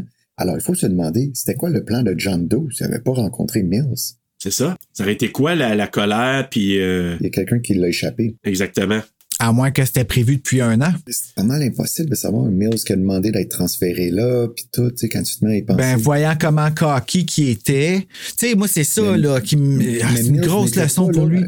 Il est arrivé, il arrive comme le lundi. C'est jour. Oui, il arrive le un lundi de l'enquête, même là. pas là. Ouais. tu sais, Fait que. Hmm. Mais euh, il y avait un plan, ça s'est peut-être juste transformé, rendu, quand il a vu Mills, puis il a dit Ah, lui, il va être parfait. Parce que cherche, il y a peut-être eu d'autres morts qu'on n'a pas su. Ou qui n'ont pas fonctionné, ou qu'il y a comme deux, trois glotnis à quelque part. Ils n'ont pas retrouvé Ben, encore. Ou des, peut-être des colères et des. euh, tu sais, peut-être à la fin, on sait pas, puis de l'envie. C'est ça, il montre les résultats un peu de son enquête à Somerset. Donc, Gould, l'avocat, imaginez-vous, a été forcé à se couper des morceaux de chair sous la menace d'une arme. Qui ça? Ben, l'avocat Gould. Il a fallu qu'il se coupe Ah, des, ok, euh, oui, oui, petites ok, poignées d'amour, excuse-moi, j'étais comme attends, ouais.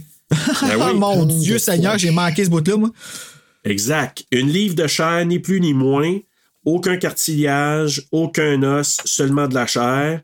Puis une fois que cette tâche va être effectuée, tu seras libre. Ben oui, tu vas survivre, c'est sûr. Hey, C'est ça, sûr. ça vient de où? Savez-vous, ça vient de quel euh, texte? De la Bible, voyons. Ça- non, ça vient du Marchand de Venise de Shakespeare. Pareil, pareil. Puis c'est un gars, un ch- hey, j'ai appris des affaires, là. Moi, là, je suis ressorti, hey, le, le- le cerveau m'explosait quasiment. parce que c'est là que j'ai appris le terme Shylock venait de là. Tu sais, les Shylock, je sais pas si vous avez entendu parler de ça, ce sont des prêts usuriers. Tu sais, les gens qui donnent un prêt pour, euh, tu sais, à 50% d'intérêt, le genre, là, ils appellent ça des Shylock. Ben, crime, j'ai compris, en regardant euh, pour, euh, quand j'ai cherché pour le Marchand de Venise de Shakespeare, c'est justement, c'est un gars qui s'appelle Shylock qui dit au gars, Tu, je te passe de l'argent, puis si tu me ramènes pas l'argent dans un temps X, tu vas me payer avec euh, une livre de chair. Ah, mon Dieu! Fait que là, Somerset qui est cultivé, ben il se dit OK, ben ça, ce message-là, là, ça vient du marchand de Venise, de Shakespeare. Fait que là, c'est là qu'on voit tu sais, qu'il est vraiment cultivé. Là. C'est pour ça que je vous dis, il se complète super bien. L'autre impulsif qu'on a eu besoin par moment, mais l'autre cultivé qui était là pour saisir les indices, laissé par le gars cultivé qui était John Doe. Quand tu vois ça, tu Qui est les comme- deux? Il est instruit et impulsif. Euh, Ça va bien, Pas. Ben, pas sûr impulsif, mais je j'irai pas jusque-là, moi. Non. Mais. Non. Les contrastes aussi. Un prend de la bière, l'autre du vin. Tu sais, Ben oui. L'autre, il dit Ah, veux-tu euh, veux une bière Non, non, non, non euh, wine, wine. Fait que tu vois encore le contraste. C'est des petites affaires, mais tu sais, je trouve que c'est super bien placé. Tu vois les personnages sans trop en dire, tu comprends tout de suite qui ils sont. C'est là que aussi il dit que le tueur veut punir, il veut, euh, c'est comme un acte de- de- d'attrition, donc il veut vraiment là attirer aussi l'attention. Il n'y a pas d'empreinte, pas de témoin, mais il voit la photo de la femme avec, euh, sais, avec des euh, du genre de lunettes rouges, là, on pourrait Fait dire. avec du sang, là, ouais. Et il décide d'aller visiter justement la femme de Gould, qui est dans tous ses états, là, elle regarde les photos, puis elle se dit Hey, il se passe de quoi? Le cadre il été mis à l'envers. Oui. Fait que là, ce, qui, ce que tu comprends, c'est que John Doe, il a voulu laisser un indice. C'est la photo finalement de la femme qui était là, en voulant dire Ah, j'ai vu qu'il s'est passé quelque chose. Donc, elle a pu y dire que la, c'était la seule qui a pu y dire que la photo était mise à l'envers. Oui, mais la photo est à l'envers, pourquoi?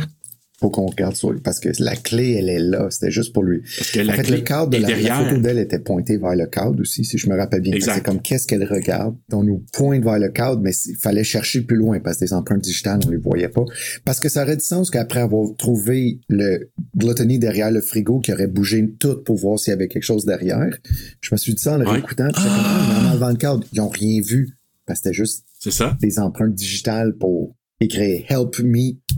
Ah, c'est là qui étaient ces empreintes-là. Oui, Ah, ok. l'autre euh, victime, qui nous ramène toujours Exact. à la prochaine. C'est comme le, le scénario est, est- est un chef-d'œuvre de scénarisation. Chaque fin de Ah, scène vraiment. et le hook nous amène à la suite. C'est toujours comme un, un petit truc. Boom. C'est comme la scène d'avant, c'est il regarde les photos. Somerset voit la fait avec les, les yeux. This is the hook. C'est ça. Boom. Prochaine scène, c'est elle. Il y a rien. J'ai j'ai rien. Je sais pas c'est quoi. Oh, attends, le cadre. Cadre. Boom. Hook. On arrive. Ils sont en train d'enlever le truc. Ils pensent qu'ils ont fini. Oh, attends une minute. Empreinte digitale. Boum, on arrive. à- Puis C'est ainsi de suite. Tout le film, il avance. Il avance. Il n'y a jamais une scène qui sert à rien. C'est comme, c'est un film qui dure plus de deux heures. Tout est toujours mis en place qui nous, nous amène à la suite. C'est, C'est- C'est c'est la perfection. Un goût de l'écouter Ah, encore. ben oui. Parce que là, imagine. Dans, oui, mais là, il n'y a pas rien dans le cadre. Derrière le cadre, comme tu as dit, avec rayon UV, on voit des empreintes. On voit aussi, c'est marqué Help Me. Fait que là, il va dire, il y a des empreintes. On va aller voir stacker ces empreintes-là. Fait que là, justement, eux autres, ils amènent ça au labo. Ils, ils regardent. Et là, ils ressortent un nom. Victor. Son vrai nom, c'est Theodore Allen. Il y a des passés, un passé avec des gros problèmes de santé mentale, problème aussi de pédophilie. Là, justement, il a été euh, mis en prison euh, en raison de ça. Ça, c'est paresse, ça, hein? Exactement. Hey. Donc, euh, Paresse, son, la- son truc? Ouais, Ouais, Sloth, Sloth. ouais. Sloth, oui, paresse. Victor, là, c'est ça. Puis ce qu'on sait, c'est qu'à un moment donné, il avait coupé la main. Tu sais, quand ils l'ont trouvé, puis c'est avec cette main-là qu'il a fait les empreintes sur le mur. Imagine-toi. Ce qui est pas bien, man. C'est fou, là. Puis lui, c'est ça, il a été élevé de façon stricte par une religion baptiste. Fait que, tu sais, il y avait tout un. un- regardez le dossier de Victor. Puis là, ben, c'est ça, son avocat, il, il voit que, oh, il y a un lien parce que l'avocat de Victor, c'était Elliot Gould. Victor, il a pu ressortir parce que le Gould, il a été capable de bien jaser puis de bien faire en sorte qu'il puisse sortir. Donc, ça a fait des liens entre ces personnages-là aussi. OK, il a trouvé comme une faille dans, dans le système pour le faire sortir. là. Exact. Hmm. Puis ça, ça n'a pas fait l'affaire de John Doe. Il a un petit peu raison, John Doe. Là. Oui, exact. Tu te fais en sacrifice, là, tu sais. Tu fais... Et là, on se retrouve le jeudi. Là, il se rend, euh, le duo se rend chez Victor avec l'escouade policière, les, les SWAT. Puis les SWAT, ils appellent les policiers des Dix. Avez-vous remarqué? Ah, ouais. Ouais, je pensais que c'était Detective. Je me disais que c'était peut-être un diminutif. Ouais, moi, tout, je pensais que c'était ça. Est-ce que c'est autre chose? Mais je pensais que c'était Dex. Je sais pas. Dix. Et là, il trouve Victor qui est, semble-t-il, mort, mais qui est pas mort. Hey, la méchante surprise, ça. Hey, les sapins tout au... Et ça a pris un an, comme tu disais, là, que pour le laisser vraiment décrépir. Il voit les photos, hein, justement, pour, euh, pour montrer que Mais il est allé. il est- moi, ça, ça, je comprends. Il est allé le nourrir à tous les jours ou pas le nourrir? Je sais pas trop comme. Il droguait, entre autres, puis il était même, euh, il était intubé. En tout cas, c'était tout un système là. C'était, euh, c'était- c'était- dégueulasse, là, vraiment. Puis là, tu vois la dégradation sur un an? C'est ça, c'est sur un an. Tu vois les photos au départ, il est bien correct, puis à la fin, là, il... Puis le saut, puis savez-vous que le, le gars qui s'approchait du corps, il savait pas que le gars était pour euh, réagir? Mais ça, c'est-tu une- un, un prop qu'ils ont fait ou c'est vraiment quelqu'un? Ah, c'était quelqu'un, j'ai, j'ai vu, j'ai vu Ah, qui a été ouais. casté même pour le faire. Ouais. Ce qui est hot, encore une fois, je reviens au scénario, c'est qu'on nous plante l'idée avec le premier gluttony, qui est comme, quand, en arrivant, il dit, J'ai pas touché, pis tout. Tu as-tu pris son, son pouls, tu sais? Eh non, mais là, il a la face dans son spaghetti depuis une heure, c'est sûr qu'il est mort. C'est comme ça, vous travaillez ici, vous checkez même pas. Puis, tu sais, il arrive, là, t'es convaincu qu'il est mort, il a sa face dans son assiette, puis finalement, le médecin arrive, il prend, il check, il lève sa tête, puis il dit, He's dead. tu sais, t'es comme, il y a no shit. Exact. Il laisse tomber, puis Somerset dit, thank you, doctor. Tu sais, mais tu viens d'établir que des fois, il vérifie pas, tu sais. Puis là, boum, on arrive une demi-heure plus tard dans le film, et t'as le corps, puis tu, tu fais le même erreur, tu te comme, tu prends pour acquis qui est mort, il a de l'air tellement dégueulasse, t'es sûr, mais non, personne n'a oui. vérifié, tu sais, ils l'ont pris pour acquis immédiatement. Puis je trouve Oh my qu'on a- God. on l'avait bien seté ça subtilement avant pour qu'on se fasse avoir, tu sais, ça... C'est vrai? Exact. Surtout qu'en plus, il fait tellement dur puis qu'il n'y a même plus de lèvres. Tu sais, fait que tu t'attends plus à ce les qu'il- dents. Puis d'ailleurs, ils ont mis. euh, Savez-vous que c'est Rick Button qui a fait euh, les make-up? Les, euh, Rick Button, c'est lui justement qui a fait. euh, voyons, The Thing, qui a fait les make-up. Les- ouais, toutes le, le- le- les bébites qu'on Nice. voit. là, C'est Ah, ouais. lui qui a fait ça. Nice. Ouais. Puis les dents, il a fait des dents plus grosses pour faire paraître le gars amaigri. Fait qu'il a tout arrangé ça, Rick Button. Je trouvais que c'était vraiment bien. Ah, c'était dégueulasse. Donc, et c'est là qu'en sortant, à un moment donné, ils jasent les deux ensemble, puis euh, encore là, de l'impulsivité, tu sais, il faut que tu sois calme, calme-toi un peu, Mills. Et là, t'as le journaliste qui arrive, qui prend les photos, c'est important quand même, parce qu'on va voir plus tard. Et là, justement, il prend des photos qu'eux autres. Puis il y a des cheveux. Mills, il le chasse. Comment? Il y a des cheveux, là, à cette Oui, boîte-là, quand, il- exact. quand il arrive. Ouais, il y avait sa perruque. Donc, c'est le chasse euh, directement là. Puis, et euh, là, il, se- il se demande comment ça qu'il peut arriver si rapidement que ça. Puis c'est là qu'on apprend justement, ben, c'est parce que, tu sais, des fois, les, les journalistes payent des policiers pour avoir de l'info, ce qui est important, parce que ça va revenir à la fin aussi. Les journalistes. Parce que comment qu'il y a eu, ben, comment qu'il y a eu l'information pour, euh, pour Tracy. Ah, euh, ok, ben Mills. oui, c'est. Ben, il a demandé à quelqu'un au bureau de police. Je pense- C'est ça. Ouais, ok. Fait que c'est ça, les journalistes payent des policiers pour avoir de l'info, puis à la fin, ben, on s'aperçoit que c'est ça qu'il a fait aussi. Hey. Et puis en plus, tu sais, quand il dit. Tu sais, le gars, il a souffert, Victor, là, même qu'il en a mâché sa langue. Elle a mangé sa langue. Tu dis comme, wesh! Puis il dit, si jamais il y a une lumière dans les yeux, il pourrait mourir. Fait que, tu sais, c'est- ça t'établit, là, l'état dans lequel le corps y est, c'est, c'est incroyable. Euh, et c'est là que Tracy appelle Somerset. Ils s'en vont au restaurant ensemble. Puis là, c'est là qu'elle apprend qu'elle est enceinte. Puis là, c'est là qu'on apprend aussi que Somerset, il avait eu, euh, avec une, une copine anciennement, euh, elle était tombée enceinte. Puis lui, je pense, c'est ça, euh, juste pour comprendre, il l'avait tellement euh, poussé à ne pas avoir l'enfant qu'elle s'est peut-être fait avorter, c'est ça? Moi, c'est ça que j'ai compris. Là. Moi aussi. Puis elle, elle voulait, elle est pas heureuse là, puis elle a tout lâché. Euh, sa vie, là, elle était prof de quatrième année, c'est ça? Cinquième année? Juste comme ça, elle était enseignante, ouais, c'est ça. Elle a lâché euh, tout ça pour le suivre. Pour venir euh, le, le- le rejoindre ou le suivre, comme tu dis. Mais lui, il dit. Si jamais tu décides de garder l'enfant, gâte-le, sinon dis-les pas à Mills. Et c'est là aussi c'est important parce que lui, Somerset, il dit Je regrette tu sais, de pas avoir gardé, tu sais, qu'on a eu l'enfant. Parce que lui, son but, comme il est pessimiste, tu sais, il a une vue pessimiste de la vie, il se dit Je veux pas amener un enfant dans, cette, euh, dans ce monde-là. Puis aussi le fait que quand il est allé enquêter comme policier, on se rend bien compte que lui, euh, tu sais, il sait les dangers que ça a, puis d'avoir un enfant, ça a un Il impact. dit, donc, il, ne- il sait qu'il a pris la bonne décision, mais qu'il n'y a pas une journée qui passe qu'il ne pense pas. Tu sais, c'est quelque chose qui l'a encore. C'est un peu contradictoire, par exemple, ça. C'est, une journée qui, il n'y a pas une journée qui y pense pas, c'est parce qu'il regrette. Mais moi, je pense que oui. Il me semble que c'est, c'est comme un regret de dire, tu sais, avec le recul, là, avec, je pense avec ce qui se passe à la fin, je pense qu'il va pas le regretter à ce Non. moment-là. Non, vraiment Non. pas. Là, c'est là qu'on voit un peu les dessous du FBI, hein. Parce qu'il décide de payer quelqu'un pour avoir l'information sur la bibliothèque qui emprunte des livres. Ouais, mais en même temps, là, quand il parle- moi, il y a des affaires, des fois, là, que je me dis, OK, oui, il y a des techniques illégales, mais en même temps, ça, c'est ça qui élucide des meurtres. Tu sais, là, quand tu l'as, la preuve au- au-delà de tout soupçon, là, puis tu comprends, tu t'en Ouais. crises, là, comment qu'il l'a eu, là, si, si, si c'est un. euh, Savez-vous qu'en 2001, cette loi-là a changé avec euh, Ah. les événements de septembre, euh, le 11 septembre? Non, je savais pas. Patriot Act. Oui, exact. C'était illégal avant, puis après ça, à partir de ce moment-là, c'était devenu légal d'avoir les fiches, les informations des utilisateurs. Parce que, tu sais, exemple, on va savoir qui c'est que, que, exemple, emprunter, comment faire une bombe, comment. euh, puis là, on veut avoir les, les données croisées. Fait que, mais à ce moment-là, c'était pas légal, mais là, ils obtenaient du FBI de façon un petit peu euh, semi-illégale en payant un informateur. Pour la carte de bibliothèque, imagine. Oui, il n'a pas le choix de donner son adresse et euh, quelques infos personnelles. Et finalement, il se trouve à avoir un, un certain nombre d'œuvres qui, euh, qui attirent l'attention de Somerset, dont un livre de saint Thomas d'Aquin qui a fait des, des œuvres théolo- théologiques et philosophiques dans les années 1200 cuc, là, et qui parlait des sept péchés capitaux. Fait que là, il a dit Oh, OK, il y a des rapports là, là. Qui a pris ces livres-là? Et ils sont venus à bout de trouver qu'un gars qui s'appelait Jonathan Doe, John Doe, euh, et ils ont trouvé son adresse. Il est même pas subtil avec son nom en plus, tu sais. John Mais en Doe. même temps, on sait même pas c'est qui son vrai nom en plus à la fin.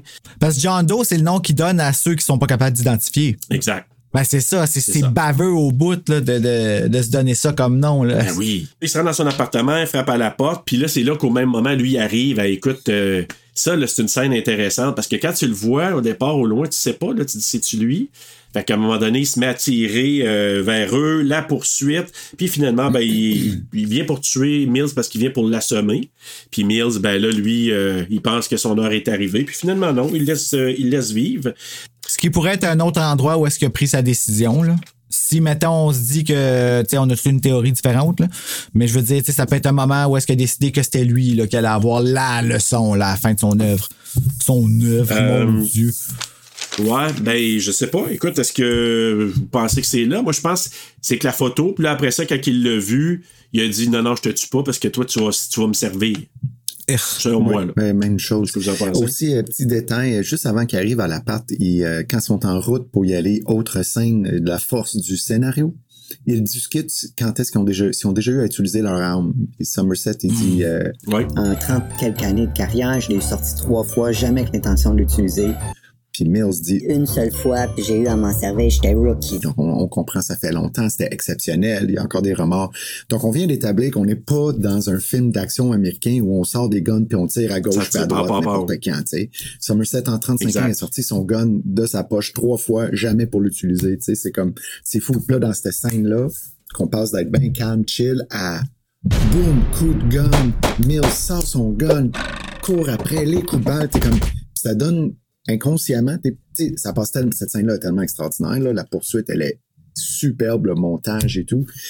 Mais elle est super bonne, mais dans ton cerveau, dans ton subconscient, tu venais juste de- de- d'enregistrer que c'est très rare qu'on utilise son arme. Donc, t'es, ça, ça donne du poids à cette scène-là. Que, encore une fois, dans d'autres films américains de détectives, sortir un gun peut être une banalité tellement qu'ils le font souvent. Ben oui, on aurait vu que ça. Fait que je- ça, j'ai- j'aimais ça, cette scène-là. On vient, encore une fois, toujours ce qui précède, on établit un petit quelque chose. Nos cerveaux, ils enregistrent des infos, puis là, pow! Mais quelle poursuite incroyable. Puis il y a des gens que je pense qui, ceux qui aiment moins le film Seven, c'est parce qu'ils aiment pas le côté justement, le positionnement des personnages. Ils aimeraient avoir plus d'action comme ça. Mais c'est ça qui fait la force Ah du film. Ah, moi j'ai trouvé qu'il y en avait plein d'actions dans le film. C'est weird. Mais peut-être parce qu'il y avait, il y avait toujours quelque chose qui était dévoilé dans chaque, dans chaque scène. Exact. Mais justement, moi je trouvais que c'était un film que c'est un film que tu peux pas écouter à la légère là, puis arriver à la fin et tout Ah, ben comprendre. Il faut vraiment que tu sois attentif. Là. Non, mais c'est ça, mais tu sais, en même temps, ceux qui sont comme amateurs, genre, tu sais, Michael Bay, Ouais, le non, grosse action, puis tout ça, Transformers, ils vont dire, ouais, mais là, c'est c'est slow pace, tout ça. Ouais, mais c'est correct, mais en même temps, c'est parce que c'est c'est comme un casse-tête. Et en trois jours, ça fait comme quatre personnes qui me parlent de Transformers. Ouais, ouais. J'entends pas parler de ce film-là pendant comme quatre ans, puis là, tout d'un coup, tout le monde m'en parle. Ah oui.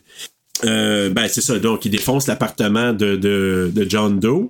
Puis ça, c'est Mills encore dans son impulsivité qui défonce. Mais au moins, il se trouve une stratégie qui a pris de Somerset de payer quelqu'un pour, sais, pour dire, OK, tu vas raconter telle affaire pour nous donner la, la, légitimité de rentrer dans l'appartement. Et c'est là qu'en fouillant, il trouve toutes sortes d'indices, les pots de bouffe qu'il avait donné au glouton, la main de Victor et les photos. Puis c'est là qu'il réalise, ah ben, Chris, le journaliste, c'était John Doe. Parce qu'il se voit là, les photos qu'ils qu'ils ont pris de, de- de- des deux policiers.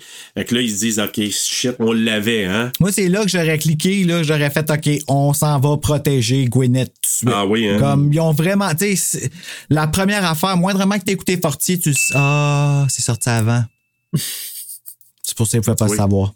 Je Il pouvait comprends. pas savoir, il n'avait pas vu je suis Ouais. sorti encore. Euh, Puis là, ils savent que pourquoi il a réussi à faire tout ça, ben il y avait une pile d'argent, ça vient de où? Tu sais, c'est des économies, puis il pouvait payer cash, là. C'est pour ça qu'il n'y avait pas dans- de, de lien sur lui. Puis là, la salle, il les appelle. Hey, Ouais. ça, là. Puis il dit, tu sais, Je vous admire. euh, vraiment, vous avez déjoué mes plans un peu, mais je vais me reprendre, tu sais. quasiment en voulant dire, là, on se revoit bientôt. Ben, il est capable de se revirer sur un pet, en tout cas. Ah oui, vraiment. Puis il avait vu une photo d'une prostituée, là, blonde, puis une facture aussi Ah de, oui. de magasin. Ah oui, je viens de penser à Lost. Ça, c'est dégueu, là. Mais là, elle a vu qu'avec la facture là, qu'ils avaient trouvée, ils sont allés visiter euh, justement le magasin Wild Bill, puis euh, c'est là qu'ils apprennent que John Doe avait, était venu chercher un petit appareil la veille. Ben ouais. Hein, tout à fait normal, que- ces- le ces- bobettes-là. Le proprio, euh, le proprio avait fait sur mesure. Que lui, s'est jamais demandé, hein, ben ouais. Tu sais, il- je m'excuse, il- moi, je l'accuserais de meurtre, lui aussi, là. Il a dit, I've done more fucked up things. Tu ça, c'était une banalité dans son métier que il pensait que c'était pour faire un Tout à fait banal. chose. tu J'aurais peut-être fait une petite visite euh, Ouais, à ce moi, tout, gars-là tu après, moi. Tu Après, sais, t'appelles ouais. Nicolas Cage, tu lui dis, viens donc faire un tour ici, euh, dans 8mm pour le fun, tu. L'as-tu Ouais, vu ce film-là? Même scénariste. Ah, c'est... ouais. Ah ouais, pour vrai? Même scénariste que Seven. Ah, mais c'est tellement bon, 8mm en plus, là. C'est, c'est, ouais, c'est, c'est un autre film tordu. C'est assez tordu. Ouais, ouais, Ah oui. moins mémorable, mais euh, on sentait que ça s'en allait quelque part, mais euh, la meilleure chose d'être mm c'était la bande-annonce, à mon avis, mais what's in the film, c'est pas what's in the box. Toujours la même ligne. Recyclé tout le temps. Puis là, le club, là, c'est un club de sadomaso? C'est quel genre de club? Moi, je. je, je- C'est pas un beau club certain, là. Non, mais c'est quoi? C'est. C'est, tout un sauna. Moi aussi, sauna, tout. Quelque chose comme ça, là, de... Ouais, c'est drôle, je me suis même pas posé la question. J'étais comme quelque chose de... Non, on sait ce qui s'est passé là, puis c'est en masse. Ouais, sur la porte, la porte, en tout cas d'une des chambres, c'est marqué Lost, parce que la fille a été trouvée, là, la blondinette là, qui avait, donc, qui parlait. Puis justement, euh, il y a un homme qui a un objet phallique attaché à lui. Take it off me! Hey, capote, man! Le gars, euh, avant de faire cette scène-là, il a fait de l'hyperventilation pour euh, se donner cette capacité-là pendant la scène. Puis euh, il, il s'est empêché de sommeil un peu avant là, pour avoir euh, la face parce qu'il est. euh, Ah, il est pas bien du tout, j'étais pas bien. Moi non plus, je le regardais, j'étais comme, OK, comme, moi, être la personne qui était dans la pièce, imagine-toi, t'es son psy, là, à ce gars-là, là, puis Ouais. t'es assis avec, puis qui vit ça, qu'est-ce que tu fais? On apprend que l'homme, ben, il était menacé par John Doe de pénétrer la fille avec le dildo avec une lame. Mais la fille, elle faisait quoi pendant ce temps-là? Elle était attachée. Ah, ça explique bien des choses. Et là, lui, il avait l'arme dans sa bouche, il avait pas le choix de faire ça. Tu sais, c'est là qu'on voit qu'ils ont pas la même vision, puis il dit, je crois pas que. Ben, je que trouvais tu- finalement que euh, Mills avait plus de sensibilité et d'analyse qu'il en avait, qu'il en avait de l'air. tu sais, qu'il- Il, il était en train de confronter Somerset sur ses valeurs, puis qu'il disait ah le monde n'a pas d'allure, puis tout, puis puis il dit ah il dit, c'est pas vrai, tu veux juste que je te dise que t'as raison, puis tout, mais il est comme non, Ouais. je te dirai pas ça, tu le crois pas toi-même. Mills malgré tout comment qui, c'est lui qui, qui projette de l'espoir, il croit encore en en, en- en l'humanité jusqu'à un certain point, puis il est encore idéaliste. Mais Somerset aussi, dans le fond, il l'a, il l'a en lui, mais il veut pas le laisser transparaître, là. Ouais, mais aussi, c'est parce que Somerset, il, il- il a vu tellement d'affaires dans cette ville-là aussi que c'est ça, c'est pour ça qu'il est désillusionné. Lui, il a tellement vu de crap, là. Tu sais, les policiers qui travaillent pendant 20 ans, 30 ans dans ce genre de, de- d'enquête-là, là, ils en ont tellement vu qu'à un moment donné, soit tu te fais une carapace ou soit tu vraiment, tu es complètement désillusionné, tu tout vu. Puis Somerset, je le vois comme ça. Tu sais, c'est un season, c'est un vétéran qui s'en va à la retraite. Mills, il commence. Tu sais. Il commence, Mills, puis il arrive là avec l'attitude comme s'il avait tout vu. Tu comprends-tu? Mills, il dit ça au début. I've been doing this for five Ouais. years. Ah ouais?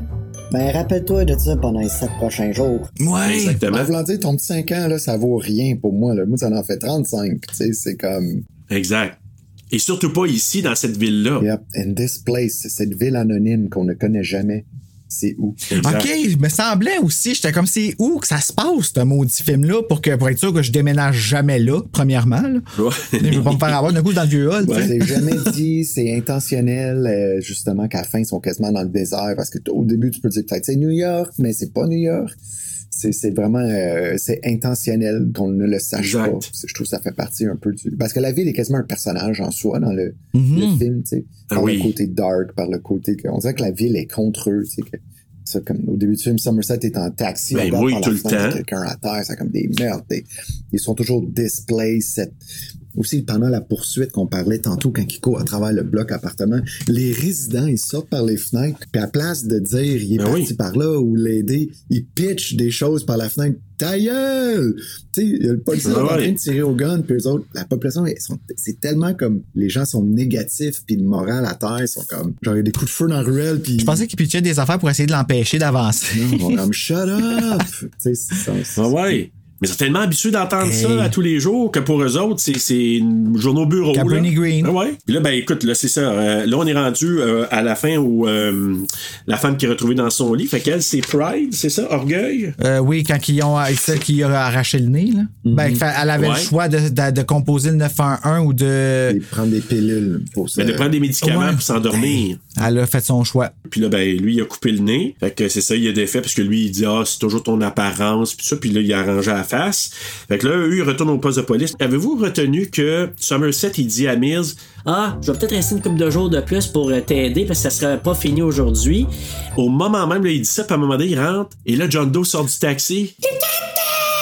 Ouais, il sort du taxi, il rentre à l'intérieur, mais moi, cette scène-là, là, ça m'a marqué à chaque fois que je le regarde. Quand il crie, là, détective, puis qu'il se. C'est- ça fait comme quatre fois qu'il dit leur nom. Oui, c'est ça. Mais il y a tellement de bruit dans ce maudit poste de police-là. Quand les autres servaient de bord, puis il y a du sang sur lui, fait que finalement, il décide de se coucher à terre, il n'y a pas de problème, puis... I heard you've been looking for me. No Mais c'est bon, shit. c'est un Hey. revirement que tu t'attends pas. Tu t'attends Ben, c'est à la formule classique, ils vont, ça va être l'enquête, la poursuite, ça, on va le trouver à la toute fin Exact. du film, mais non. Il reste encore une demi-heure au film, puis il se rend. C'est comme, wow, what the fuck? C'est qu'on s'en va? Exact. Ça va pas être déblatéré dans l'espace de comme trois secondes. Là. Non, non, il va, il va avoir du développement à partir de là, du, du développement important. Là. C'est pas genre, c'est pas résolu là, Ouais, immédiatement. la c'est pas discussion qu'ils ont avec l'avocat après, là, quand il. euh, parce que c'est là, là qu'il dit là, que. Ben, il demande à parler à son avocat. Ses bouts de doigts sont coupés. Tu sais qu'on le voit dans le générique Ouais, au puis ils ont coupé là. souvent, qui disent justement parce que ça Ouais. revient. Je savais pas ça, moi. Ben, probablement, c'est comme ta peau, elle se refait, puis là, ça te fait une empreinte, ça revient. Mais là, il les a coupés, puis là, il avait toutes les mains pleines de sang. On sait qu'il est riche, éduqué et co- complètement cinglé, on- on- je le crois aussi. Puis là, c'est l'avocat qui leur apprend. Il y a deux autres victimes cachées quelque part. Il veut conduire le, le duo vers euh, les corps, puis ça va être à 6 heures aujourd'hui. Si vous acceptez ça, ça va, ça va bien se passer. Il va dire qu'il est coupable de tout ça. Sinon, il va plaider l'aliénation mentale. Fait que, tu sais, déjà là, là, Ils jouent avec leur orgueil. Exactement. Mais en même temps, lui, là, tu sais, à un moment donné, Somerset, dans le char, il va lui dire T'es un hypocrite. Il essaye de le piéger, mais il répond, euh, John Doe. Oui. Mais c'est la seule fois qu'il réagit. Tu sais, il, est bien cool, là. Mais c'est la seule fois que c'est quand Somerset, il Ben, dit. c'est parce qu'il est insulté, Ben oui, sa c'est ça. Donc, il décide de, de se rendre, euh, justement, euh, en voiture. Ben, il dit qu'il faut qu'ils soient tout seuls les deux, mais il y a comme un hélicoptère qui les suit. Puis tout, je suis comme, voyons, vous êtes pas subtil. Ouais, mais California, là, il, il a suivi d'un peu plus loin, mais il, il est pas fou parce qu'il a choisi son spot. Ils peuvent pas se poser là. Ouais, moi, j'avais aimé ce détail-là, je me rappelle, euh, quand j'avais trouvé ça bien. Ah, J'avais même pas pensé. J'étais comme, il est pas Ouais. subtil, il vient de dire qu'il veut pas être suivi. À quoi vous attendiez? Souvenez-vous la première fois que vous l'avez vu, à quoi vous attendiez que la fin? Moi, j'étais, c'était mystérieux. Je dis, ils s'en vont où? Il va y avoir quoi? Y a-tu quelque chose qui va sortir à quelque part? Tout ce qu'on- je me rappelle pas ce que je me disais, mais je me dis, tu sais, après tout ce que tu viens de voir dans le film avant, qui est tellement totalement flyé, fou, tu t'es mis des images atroces dans ta tête à cause de chaque meurtre que tu t'es imaginé, tout comment il était minutieux, ce qu'il a fait. Fait que tu le sais que quelque chose s'en vient, là. T'es, c'est juste une ride en auto, pis t'es, pour- t'es pourtant sur le bout de ton siège, comme, qu'est-ce qui s'en vient? Exact. You know the shit's gonna hit the fan, tu sais, mais comment pis quoi, puis même là, tu peux jamais le deviner, là. Fait que le Ah, c'est drôle. Moi, je- Non, mais- on dirait que quand que Gwyneth Paltrow a dit qu'elle était enceinte, je savais qu'elle allait crever. Ah oui, hein? Ah oui, c'était comme trop. Puis c'était- c'est parce que c'était trop extrême. Mais moi, ce que je trouve cool par rapport à Brad Pitt dans son, dans son personnage là-dedans, là, c'est que il a aussi dans sa carrière, il avait jamais été vraiment pris au sérieux. Tu sais, il a toujours été la belle gueule, Brad Pitt. Tu sais, Legends of the Fall avec les fesses lisses. Oh, tu sais, ouais. vraiment, là, Brad Pitt. Puis dans ce film-là, il arrive avec son petit air cocky, que t'es comme, ah, il va être un Brad Pitt. Puis à la fin, il te livre. Toute, sa carrière se résume. On dirait que sa carrière a parti là, là. Que, qui, a été- qui a Ah montré, là, qui était, OK, non, moi, là, je je- je suis pas juste une belle gueule, Mm-hmm. puis il y a comme un autre niveau de ce que je suis capable de vous offrir, juste dans cette petite scène-là. On dirait que le fait que dans l'auto, le build-up qui se faisait, comment qu'il était baveux avec, puis comment qu'il le confrontait, j'étais comme, oh my god, OK, toi, c'est ça que tu vas avoir là. Mais je pensais pas que c'était sa tête qu'il y avait dans l'affaire, par exemple. Moi, je l'avais pas vu, honnêtement. Les autres fans d'horreur, allez aimer ça. Je voulais voir c'est quoi que Brad Pitt avait fait avant. J'aimerais juste dire qu'il a eu un rôle dans Freddy's Nightmare, la série télé, en 1989. C'est vrai. Oui. C'est son big break. Puis il a joué aussi dans, dans euh, Cutting Class, mais Ouais, je- avec, euh, avec ça, la hein. fille. de- Tales from the Crypt aussi, la série télé. 92. Malade. Oh. On va juste parler là, de la scène justement de la voiture. Moi, ce que je trouve là, extraordinaire, là. Tu sais, Kevin Spacey, là, vraiment zen, il répond, mais tu en contrôle. Il fait vraiment peur, je trouve. Dans... Tu le sens vraiment en contrôle. Tu l'as bien dit, là. Il est comme. Ouais. Ça aurait pu Ah oui. autrement, tu sais. Puis que tu vois comme. Encore une fois, ça, c'est la, la, la direction, c'est la réalisation, là. On aurait pu donner une autre manière. Il joue comme un fou. euh, mais non, c'est comme. Le même monotone tout le long, puis comme. Puis les yeux à travers la grille. Oui. Ah. Hey, c'était photographié de façon incroyable. Mais, et, et juste un petit sourire, tu sais, juste comme. Ah oui, ben, tu sais, puis même un petit peu plus tard, là, tu sais, quand les choses sont en train de, de, de, de se arriver à- au summum de ce qu'il attend, là, tu sais, il, est- il est tellement comme... Here it comes. Ah, quand il voit le chien. I didn't do that. Oui, j'adore ça, j'adore ce petit Ouais. détail. There's a dead dog. Comme si c'était un petit enfant, tu sais. I didn't do that, tu sais. C'est un petit comic relief aussi parce que, tu sais, moi, je, je tu sais, c'est- c'est c'est tellement bien joué, mais en même temps, Ah, tu, tu ouais. ris, mais tu ris bizarre. Ah, moi, ouais, ça m'a, ri, moi, ça m'a fait bizarre. quand il a dit ça, parce que j'ai fait comme. Ah ouais, euh, hein? Oui, parce que c'est rendu un moment où est-ce qu'il se prend pour Dieu. C'est, c'est aussi Ah, ben un oui. peu, euh, je trouve, je me demande si c'était pas une réponse de Fincher à euh, des producteurs qui ont essayé de changer la fin du film. Oui. Parce qu'ils aimaient pas, euh, ils trouvaient ça trop dark, trop intense. Puis il a fallu un bout de ligne que Brad Pitt et euh, on- je pense Morgan Freeman aussi mettent un pied à terre et disent on, sort du projet si vous changez la fin. Puis parmi les fins, il y avait qu'il y allait que genre Tracy n'est pas morte, vite, faut aller la sauver, tu sais, euh, plus dans Ah, ce ouais. Et une autre qui a vraiment été mise de l'avant beaucoup, c'était que dans la boîte allait être la tête de son chien.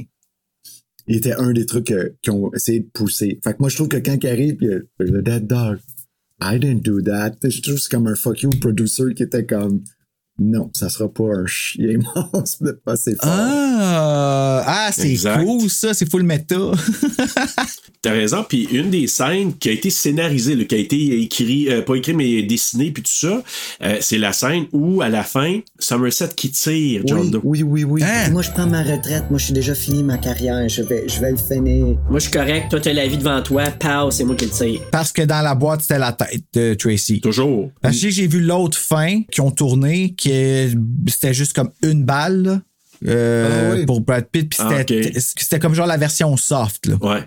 Exact. Quand tu regardes, mais là, dans, dans- ils, ont bien- ils ont gardé la bonne fin. L'homme détruit, le Mills qui comme. qui- qui Ah, quand tu le vois baisser, hein, quand, Ah. quand ça revient, ah, ça fait, tu le vois baisser comme si c'était un hachou, Ah comme ouais. s'il allait vomir tellement que, oh my god, je t'en parle là, là, puis La je- performance de Brad Pitt là, à ce moment-là, mais il faut dire aussi, tu sais, que John Doe, là, donc euh, Kevin Spacey, il raconte, parce que moi je me posais la question, ok, mais là, pourquoi t'as fait ça? On comprend qu'il est psycho, mais il raconte, là, tu sais, chacun, presque chacun d'entre eux, là, tu sais, que lui, il, il était paresseux, c'était un drogué, il, il donnait vraiment la définition de chacun des meurtres qu'il a fait avant, là, parce que Somerset, il se pose la question, pourquoi t'as fait mais ça? pourquoi que Tracy ça serait elle ça serait quoi? C'est lui bon lui c'est il envie Mills pour sa, sa vie parfaite. C'est pour ça qu'il faut que. John Doe meure parce qu'il a envie Mills. Exact. Mais Tracy elle c'est quoi son son signe? Est-ce qu'il y en a un? C'est le résultat, ben c'est le résultat, vu que c'est la femme de Mills, c'est le résultat de la colère de Mills. Ouais, fait que c'est comme si Que- le cadavre de Tracy remplace Mills. Mais Mills, c'est fait par. Ouais, c'est peut-être une petite C'est quoi faille, là. sept, euh, péchés donc? Une gluttony. t'es ça- dit au début? Euh, L'envie. Euh, ben, on va y aller avec le départ, là, donc, euh, mettons, si je, je l'ai ici, Gluttony, là, euh, greed, sloth, pride, envy, wrath, puis lust. Puis ceux qui restent à la fin Envy, puis wrath. Puis là, lui, il dit, John Doe, il dit, OK, j'ai envie, j'ai envie d'avoir une famille, j'ai envie euh, d'avoir, euh, tu sais, d'avoir tout ce que t'as. Puis maintenant, devient la colère. Parce que lui, il a fait ça, le seul moyen de le faire, tu sais, le faire péter les plombs pour le tuer, c'est d'avoir fait ça à Tracy. Et puis là, il en remet une colère. couche par-dessus quand il dit euh, Elle m'a pli- elle m'a pu me supplier d'épargner sa vie, puis celle de l'enfant qu'elle porte. Aïe, aïe, man! Mais la face que Brad Pitt fait, puis là, mais là, encore là, Spacey, Ah, tu le savais pas. Puis en plus, Hey, il regarde, ça, il regarde. Somerset, puis il, tu sais, You knew, but he didn't know. Tu sais, ah! Exact. Ah, C'était puissant, là. Et là, finalement, ben, ce qui se passe, c'est que notre amie, euh, c'est ça, Tracy, elle avait la. Hey, savez-vous que le, le conducteur euh, de, de la vanne, parce que c'est lui qui a livré la petite boîte à 7 heures pile, 7, 7 encore, donc à 7 heures. euh, Ah, ben oui. C'était le frère de David Arquette. C'est-tu le dos qui joue dans Everybody Loves Raymond? Ça se peut. Il amène la boîte. Dans la boîte, c'est la tête de Tracy. Et finalement, ben, notre ami Mills décide de tirer John Doe. Qu'est-ce qui va se passer? On ne sait pas. Mais ça finit avec une quote qui dit euh, quelque chose comme. euh, moi, je vais le dire en français. C'est Hemingway qui dit ça. Le monde est un bel endroit où pour vivre. Et il vaut la peine de se battre pour, mais je sais pas comment le traduire exactement. Puis il dit, je crois à la deuxième partie de la citation. Ce qui me fait dire que probablement que notre ami euh, Somerset a décidé de rester un petit peu plus longtemps de force policier parce que, tu sais, quand l'autre, il demande, qu'est-ce que tu vas faire? Ah, I'll be around. Fait que moi, je pense pas qu'il va prendre sa retraite Mais à ce on sent moment-là. aussi qu'il faut qu'il reste maintenant que Mills, euh, sa carrière est, est- est terminée, du moins pour le moment. Là. Foutu. Le chef de police dit We're gonna take care of him. Il est comme.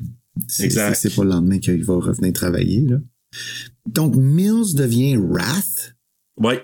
mais il ne meurt pas pour son péché. Il est puni en perdant sa femme, mais son bébé, mais Ouais. il, ne, il ne sera pas tué finalement. Non. Non, fait qu'il reste encore de la chair pour une suite. Mais sa vie est finie pareil. 30 ans plus Mais tard. sa vie est finie. Ouais. Ben oui, mais peut-être pas. Pas s'ils font un autre film. Femme, enfant, carrière. Ben, moi, je sais pas. Moi, perdre ça one shot, je revirais fou, là. Je vais être honnête avec vous Mais autres, c'est- là. C'est tellement bien écrit que, que t'es le, le, le, le méchant à la fin d'un film comme ça qui, qui se fait attraper, qu'il se fait tuer pour, pour ses crimes et que ça soit un échec. tu sais. C'est comme le dénouement est négatif. pas une résolution. pas une résolution, Ouais, c'est le méchant pas qui gagne. Everything is not better afin que le, le tueur tuer est sorti du portrait. Non, Ouais. c'est comme il a réussi à faire exactement ce qu'il voulait. Il, il ferme les yeux avant, juste avant de se faire tirer, puis il est comme tellement en paix, il est comme lui, il est genre. Ah, ça, ça m'a fait peur, ça. Il était prêt? Ça, sérieux, c'est une des affaires qui m'a le plus choqué de tout le film. C'est la sérénité qu'il y a dans les yeux devant l'homme le plus fâché au monde qu'il y a dans sa face. Il sait, c'est exactement ça qu'il voulait, puis ça lui fait du bien, qu'il va mourir. Comme c'est, c'est fucking troublant. Avez-vous euh, remarqué le petit euh, flash frame de Tracy juste avant que De Gwyneth, Wedge Tracy. juste avant que euh, John Doe euh, se fasse tirer, qui est un peu prémonitoire de ce qu'il fait dans Fight Club, qui est vraiment un élément du film qui explique même comment il fait. Là. On est encore en 35 mm dans le temps là, d'aller prendre des frames puis des insérer. Il mettait des petits flashs de puis les vite là. J'ai jamais vu Fight Club. What the fuck? I know, je le sais. Je suis pour, Dude! faut vraiment que je vois ça. là. Peut-être Ouais, regarder ouais. ça ce soir, mais hey, depuis le podcast, j'ai plus le temps de rien regarder. C'est bon. Hey, mais hey, Fight Club est un autre. Ouais. Je pense que un Seven est, un- est, un, est vraiment un chef-d'œuvre. Autant que j'aime Fight Club, je vais être juste une, une petite coche de moins, là.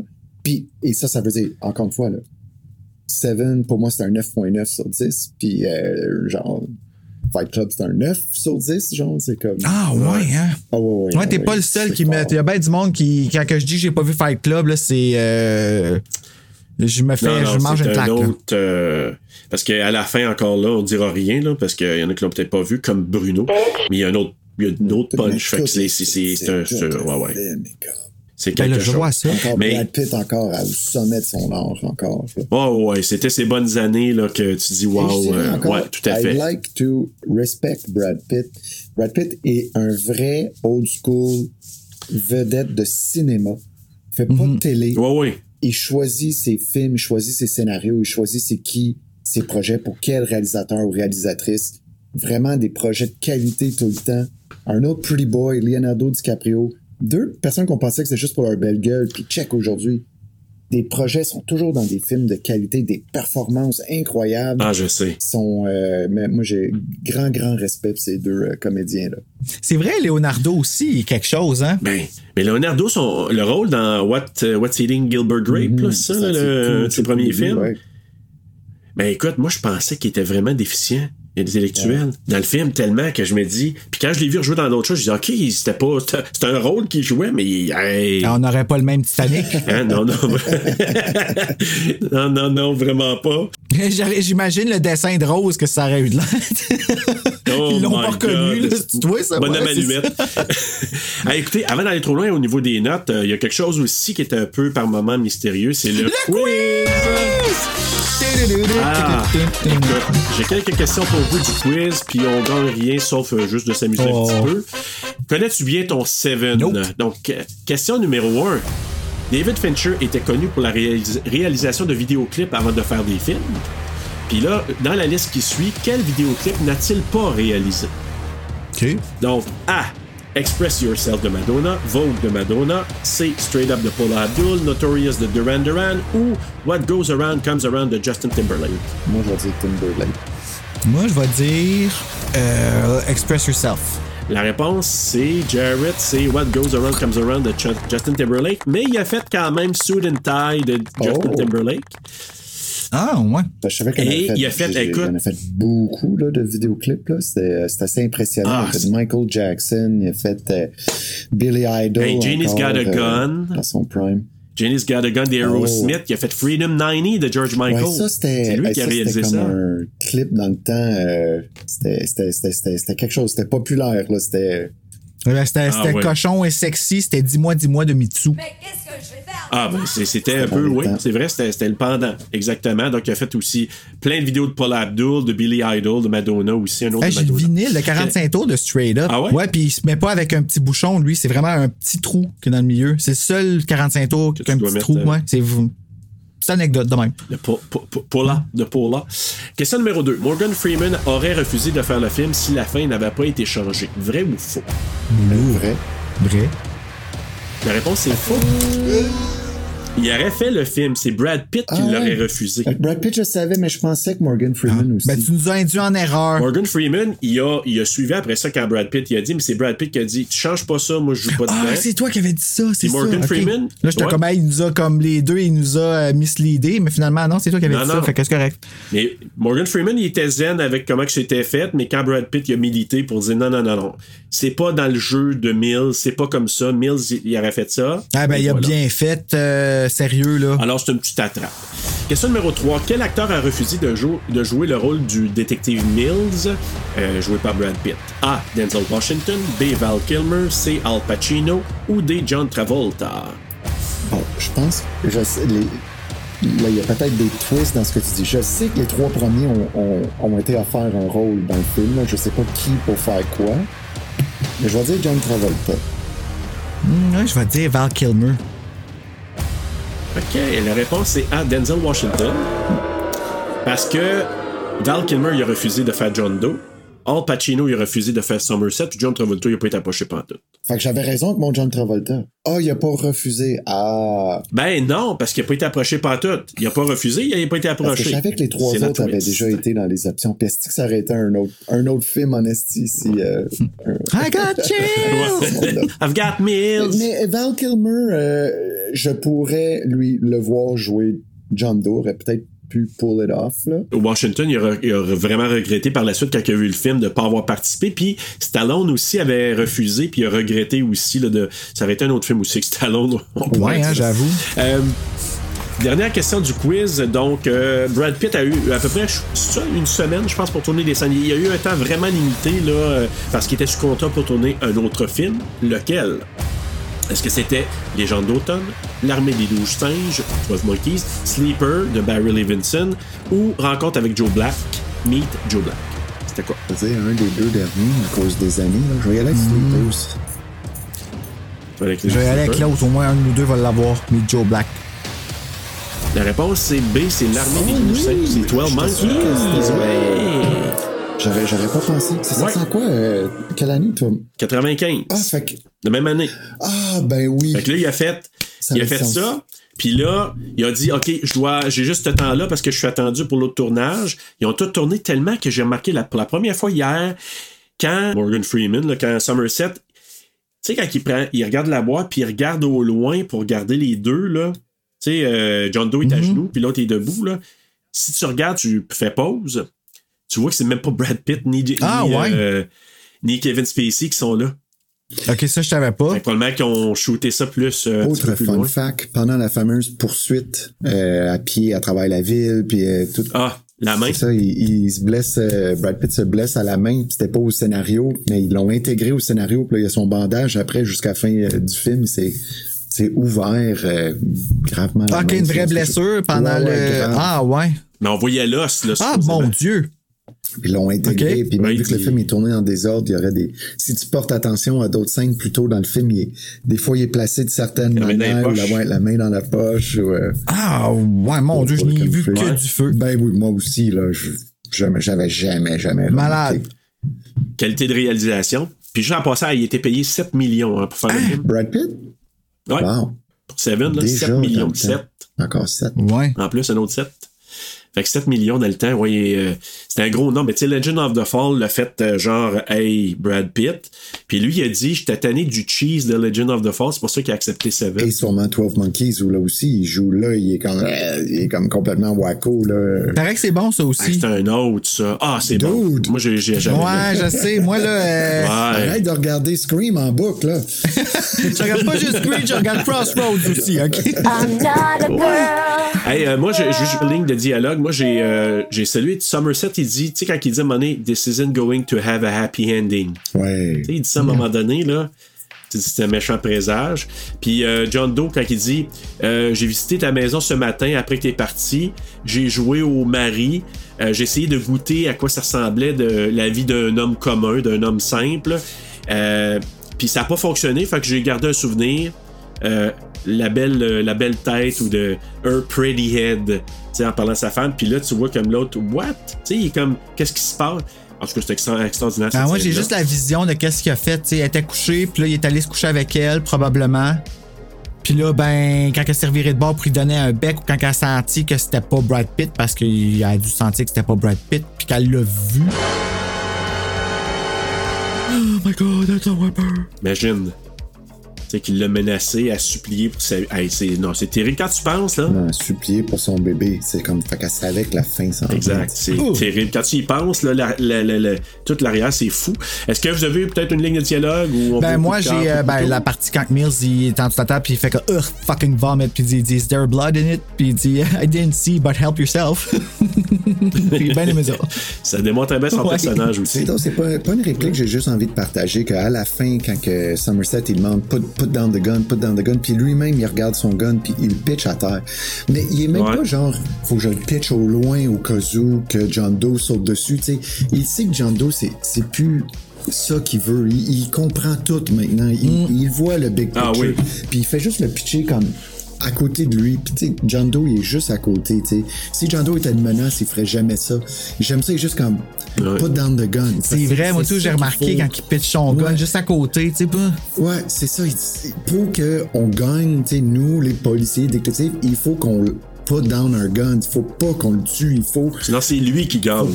Exactement. Un petit détail que, que j'aime beaucoup. Toute la puissance de, de- des jeux d'acteurs, la réalisation aussi, tu sais, les, les réalisateurs qui sont capables de bien guider leur acteur, là. Ça aussi, Mm. ça fait la différence souvent dans un film parce que s'ils sont pas capables, des fois, ils donnent pas le bon ton, ça va déchanter, tandis que là, c'était extraordinaire, c'était parfait. Coup de cœur, coup de couteau, qu'est-ce que vous avez aimé ou moins aimé? On va commencer avec toi en premier. C'est, c'est- c'est moi, ça? Ah oui, est-ce que. Ben oui, ben oui, ben moi je suis là, puis je pointe en bas. Euh, je n'ai pas rien que je n'ai pas aimé. Euh, ça, ça, ça, c'est, c'est quelque chose que j'ai réalisé à la fin du film, comme. Sais, quand je disais, je, je disais Fight Club, j'ai il y a comme un petit quelque chose qui me chicote. autant j'adore ce film-là, mais un petit quelque chose qui me chicote. Mais dans Seven, j'ai, j'ai vraiment rien. Je, je trouve que c'est un film qui est vraiment parfait là, euh, pour son genre. Puis ce que j'ai aimé, crime, ben c'est, je pense, que c'est, tout. Ça, je me rends compte. en temps, Ça m'a donné le goût de faire du, du cinéma. Puis je le réécoute aujourd'hui. Puis j'ai, j'ai le goût de faire un film. J'ai le goût d'écrire un scénario. J'ai le goût de, de, le- continuer à l'analyser. Puis tous les points que je trouve qui sont bien faits. Puis tu sais, je, je lis beaucoup de scénarios de court-métrage à Kino pour essayer de donner des conseils du mieux que je peux à du monde. Puis là, je vois toute l'importance de, là, d'établir des petites affaires, puis de la construction, puis ah, que c'est c'est bien fait. De tout, là, je vais, je vais m'acharner sur le scénario. Sais, je veux dire, mon gros coup de cœur, c'est tellement bien écrit, la structure du film et évidemment la réalisation. Encore une fois, tu peux prendre le même scénario, tu le donnes à quelqu'un d'autre qui fait un autre traitement, puis ça serait euh, ça 5. Là, tu sais, je veux dire, euh, je sais pas, c'est bon ça 5 Exact. pas but. Ah, tu. Mais, je sais. mais dans le sens, ça aurait pu juste être Le une cinq, série- une série de random qu'est-ce qu'on peut faire comme meurtre le plus fucké, tu sais, puis que c'est comme c'est ça, qu'il n'y aurait pas de profondeur. Mais il n'y a, pas- y a pas rien qui se tient là, comme tel dans l'histoire, Ouais. exactement. Cool. Moi, ben, mon coup de cœur, c'est sûr que Brad Pitt, là, je regarde ce film-là, puis je suis comme, OK, quel grand acteur d'avoir été aussi désagréable pendant tout le long du film, puis qu'à la fin, tu nous donnes ça, qui était malade. Je vais faire une mention spéciale à Gwyneth Paltrow, que j'ai trouvé Oh mon Dieu. oui, je, je- je te donne ça pour la finale, Serge. J'ai trouvé vraiment bonne d'avoir réussi à faire en sorte que je voulais pas qu'elle meure. Tu sais, je l'aimais assez pour ça, j'aimais, mais son personnage, je le trouvais vraiment comme. J'étais, ah, ok. Euh, coup de couteau, je te dirais que c'est le goût amer que le film laisse dans ma bouche. Le fait que, tu sais, quand je te dis un film qui reste avec toi, un peu comme la petite fille qui aimait trop les allumettes, que genre tu finis le film, puis là tu t'en vas en haut dans ta chambre, tu lis, mais t'es encore dans le film. T'es encore là, là, ça te dérange, puis ça te suit, c'est omniprésent. tu files comme si t'étais responsable, tu files comme s'il était trop tard. Tout comprends-tu ce que je veux dire? Tu sais, c'est. Oh, ouais, ça finit mal, c'est ouais. pire la deuxième fois. Comme tu sais, des fois, ça m'arrive de regarder un film trois fois pour comme faire l'analyse puis tout ça, puis de le mettre en fond pendant que je fais un diamond painting. Non, là, je l'ai mis en arrière de mes films sur ma tablette parce que je ne veux même pas le revoir pour au moins 10 ans. Parce que c'est, je le sens encore là, dans, dans ma gorge, je me sens étouffé. C'est un film qui, c'est un film qui est difficile à prendre, je trouve. Ben moi, c'est, un peu comme Jared, c'est l'ensemble. Moi, la, la photographie, scénario, les acteurs, c'est extraordinaire. C'est un ensemble. Moi, je trouve une belle, c'est une belle, une belle création, une belle réalisation, euh, ce film-là. Moi, le, coup de couteau, c'est peut-être. Je vais, je vais dire la durée dans le sens que est-ce que ça, il aurait pu épurer certaines scènes? Ah, Je pense pas, moi, c'est fucké, hein? Je me questionne, je sais pas. Sinon, la seule autre affaire, c'est mon Blu-ray que j'ai pas été capable de partir les extras au niveau des entrevues de Brad Pitt puis de, puis de Morgan Freeman. Hey, y a-tu un director's commentary sur le Blu-ray? Euh, je pense que oui. Oh, j'aimerais écouter ça. Ouais, ça me fait. C'est parce que c'est ça qui m'a choqué, c'est que j'ai essayé de, de le partir. Toutes les autres affaires, comme les sketchs là, de la fin qui a pas été tourné, ça fonctionne. Des commentaires sur la musique, mais les entrevues, ils partent pas mes extras. Fait que ça, ça, ça, c'est un coup de couteau pour moi à ce moment-ci. C'est là dans une autre machine, peut-être? Je vais l'essayer peut-être, mais euh, ouais, c'était pas évident. Moi, la morale, j'en ai pas. Je dis, il y a assez de morale qu'on a parlé. Je sais pas si t'avais quelque chose, toi, Bruno? Euh, tout le monde pêche, tout le monde châtie, mais très peu apprennent, prennent, prennent, prennent. Oh, c'est puissant. Je me fais mal. Hmm, aucune idée qu'est-ce que ça veut dire? non, mais c'est quand même bon pour, pour ça. Un film similaire, est-ce que. Moi, j'ai marqué ça, le premier. Tu sais, avec toute la, la machination du, de John, lui aussi, John, là. Puis Bone Collector. Tu sais, toutes les enquêtes qu'on a avec Denzel Washington, puis les autres films avec Morgan Freeman. Bone Collector doit, doit être un film qui a eu le, le feu vert après Seven. Ça doit être comme. Euh, Seven, ça fait 330 millions, là. On en voit un autre. 330 millions, man. C'est fou, Hey, là. c'est de l'argent, ça. Moi, j'ai écrit Fortier, évidemment. Euh, collectionneur. C'est celle-là, de Bone Collector. Non, le collectionneur. Québécois? Ben Québécois. oui. ta bouche. On Ok, oui, c'est vrai. Euh, Resurrection avec Christopher Lambert. Il me semble que c'est ça son nom. Puis, pas pour le style, ben peut-être un peu style avec l'enquête et tout ça, mais pour euh, la, la, la griseté, je dirais, du film The Ring. Ah, ok.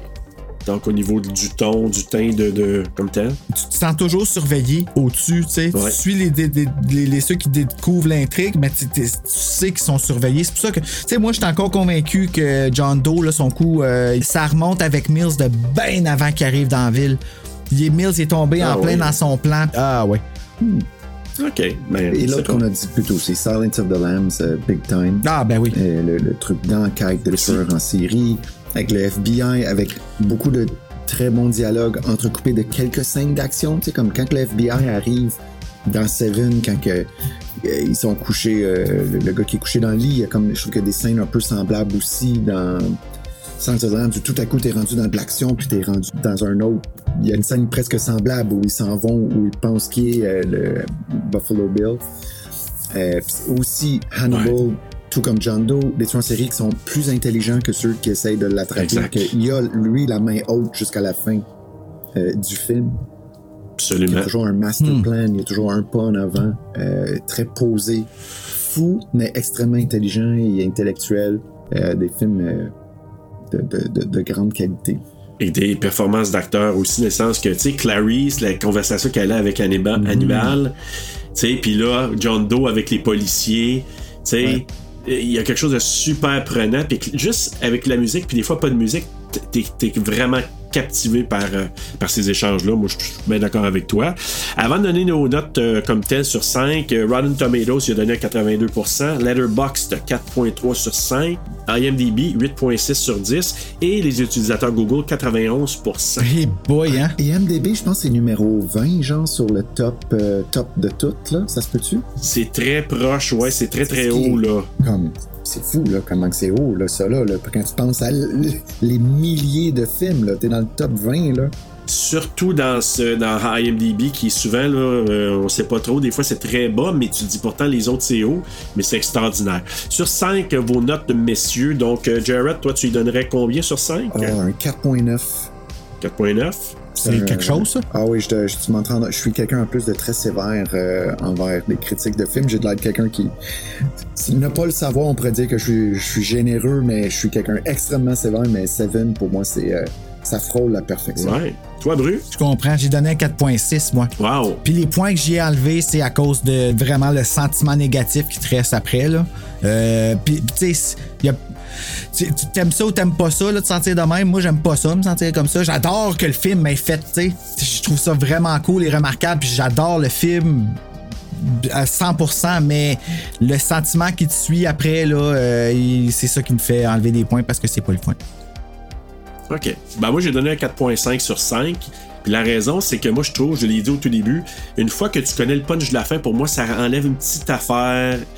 Tu sais, comme, tu sais, c'est tellement fort pour moi au départ, le punch de fin, que quand tu le sais, euh, tu sais que ça s'en vient, je suis moins investi à ce moment-là. Trouve-toi que ça l'enlève le. Moi, je trouve qu'au contraire, quand tu le réécoutes la deuxième fois, puis que tu le sais, puis que là, tu vois toutes les attitudes de Brad Pitt pour qu'il arrive à la leçon, puis t'es comme, ah, t'aurais pu apprendre, là. Ah, t'aurais pu apprendre, puis que tu, le vois, on dirait que c'est encore plus. La tête, elle fait plus rien à la fin. C'est ça que je remarque qui vient me chercher. Mais l'impact de la tête, que sa tête de sa femme là, moi, c'est. Tu sais, la première fois, tu dis, ah ben, tabarouette, moi, je l'ai pas vu venir. Ça, c'est cet impact-là que j'ai pu. Je vois d'autres choses maintenant. Puis après 4-5 fois, là, je le vois autrement. là. La Ah tête, ouais. imagine-toi. Imagine-toi, c'était lui qui avait ouvert la boîte, man. Ah ouais. Parce que ça, c'est une autre affaire qu'on n'a pas parlé. Morgan Freeman, quand il ouvre la boîte, la réaction qu'il a, tu sais, avec son Mhm. petit Swiss couteau, là, puis Puis sais-tu qu'il est déçu de sa performance? Alors que moi, je trouve. Oui, oui. Morgan Freeman, il est déçu. Il dit, ah, j'aurais pu jouer autrement. Euh, Man. Puis Là, je me dis, voyons donc, je l'ai réécouté encore en, en sachant ça. Je l'ai réécouté. je- il, il est malade. Non, non, non, non, c'est c'est parfait, là. Hey gang, fun fact, Seven est numéro 20 et MDB. Qu'est-ce qui est numéro 21? Scream. Fight Club? Fight Club, il est encore plus, il est numéro 11. Hein? Oh! Euh, Silence of the Lamb? Yep. Exact. c'est quand même spécial. Les deux Ouais. sont, sont d'être là, 20-21. C'est des jumeaux cosmiques pour moi. Là, les deux, euh, les gens les comparent. Puis deux, puis Bruno le sait, moi je suis pas un grand fan des films des années 90, mais pourtant, dans les tops, dans ceux que je revois avec plaisir, il y en a quelques-uns, dont entre autres Seven, Silence of the Lamb. Moi j'adore Candyman aussi, là, puis euh, J'ai Misery. failli dire Ça, là, Candyman dans mes top euh, horreurs euh, tantôt Ah, dans oui? ma, ma liste. Ouais, je- Mais- ça, euh, encore plus que les autres, ça c'est un film qui m'avait fait peur quand j'étais ado.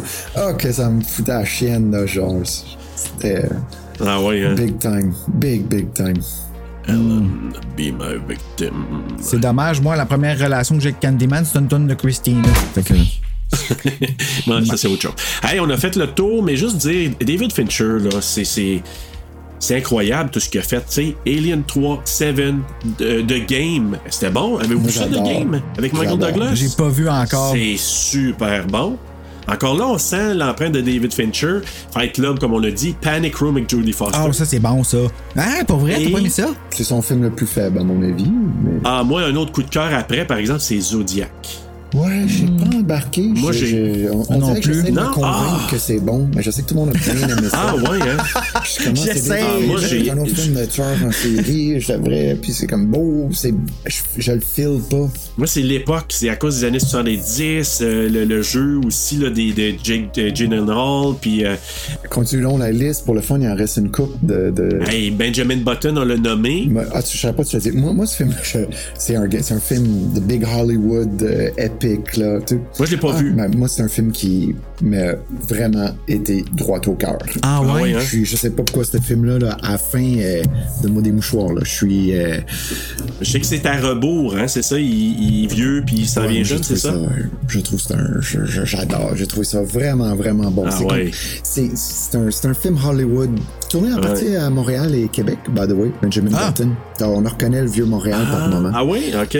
Écoute, il a aussi fait de Social Network, L'histoire de Facebook, ça? Ouais, sacré bon film aussi. Millennium aussi, que j'ai super aimé, avec Rooney Mara, que j'aime tu sais, pas tant que ça, mais elle, euh, je l'ai- j'ai trouvé parfait dans ce rôle-là.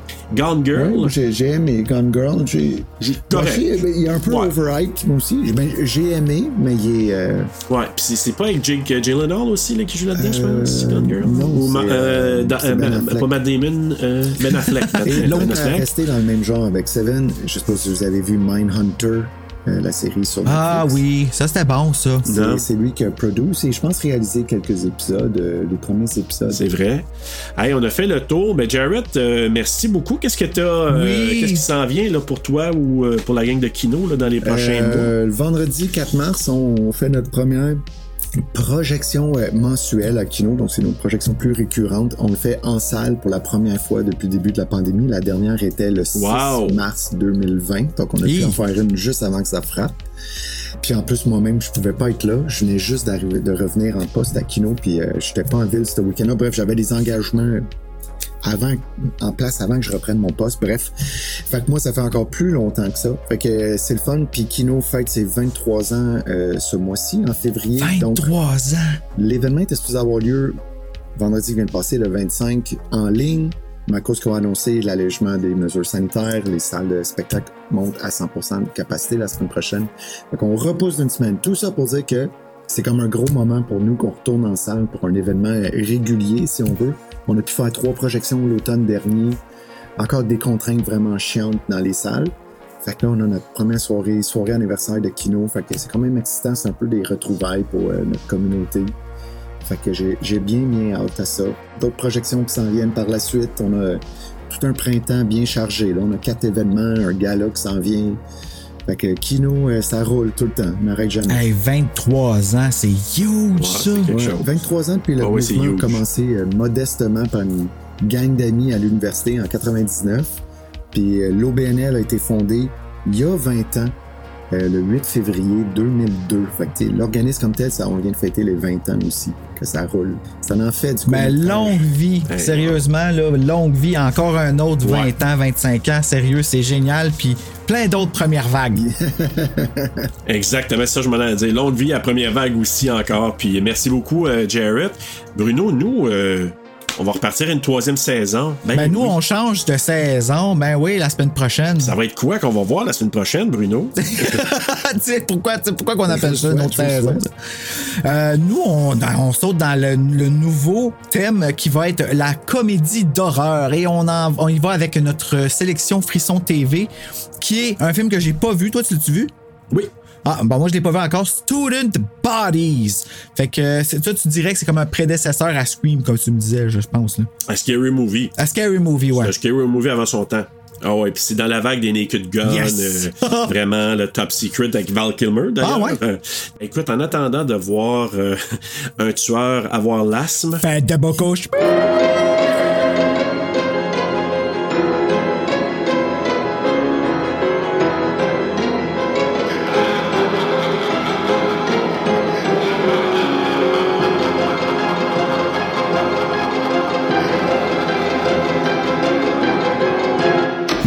J'ai un temple de Scream drette là. Hein, fait Bruno, que- c'est le fan avec Jean-François Croteau. là. Ce sont deux fans qui s'accotent pas mal au Québec là, pour Scream, donc... euh, Ben moi, je, je- Ouais. on me considère freak à cause que j'ai un poisson le nez, mais euh, c'est pas une joke.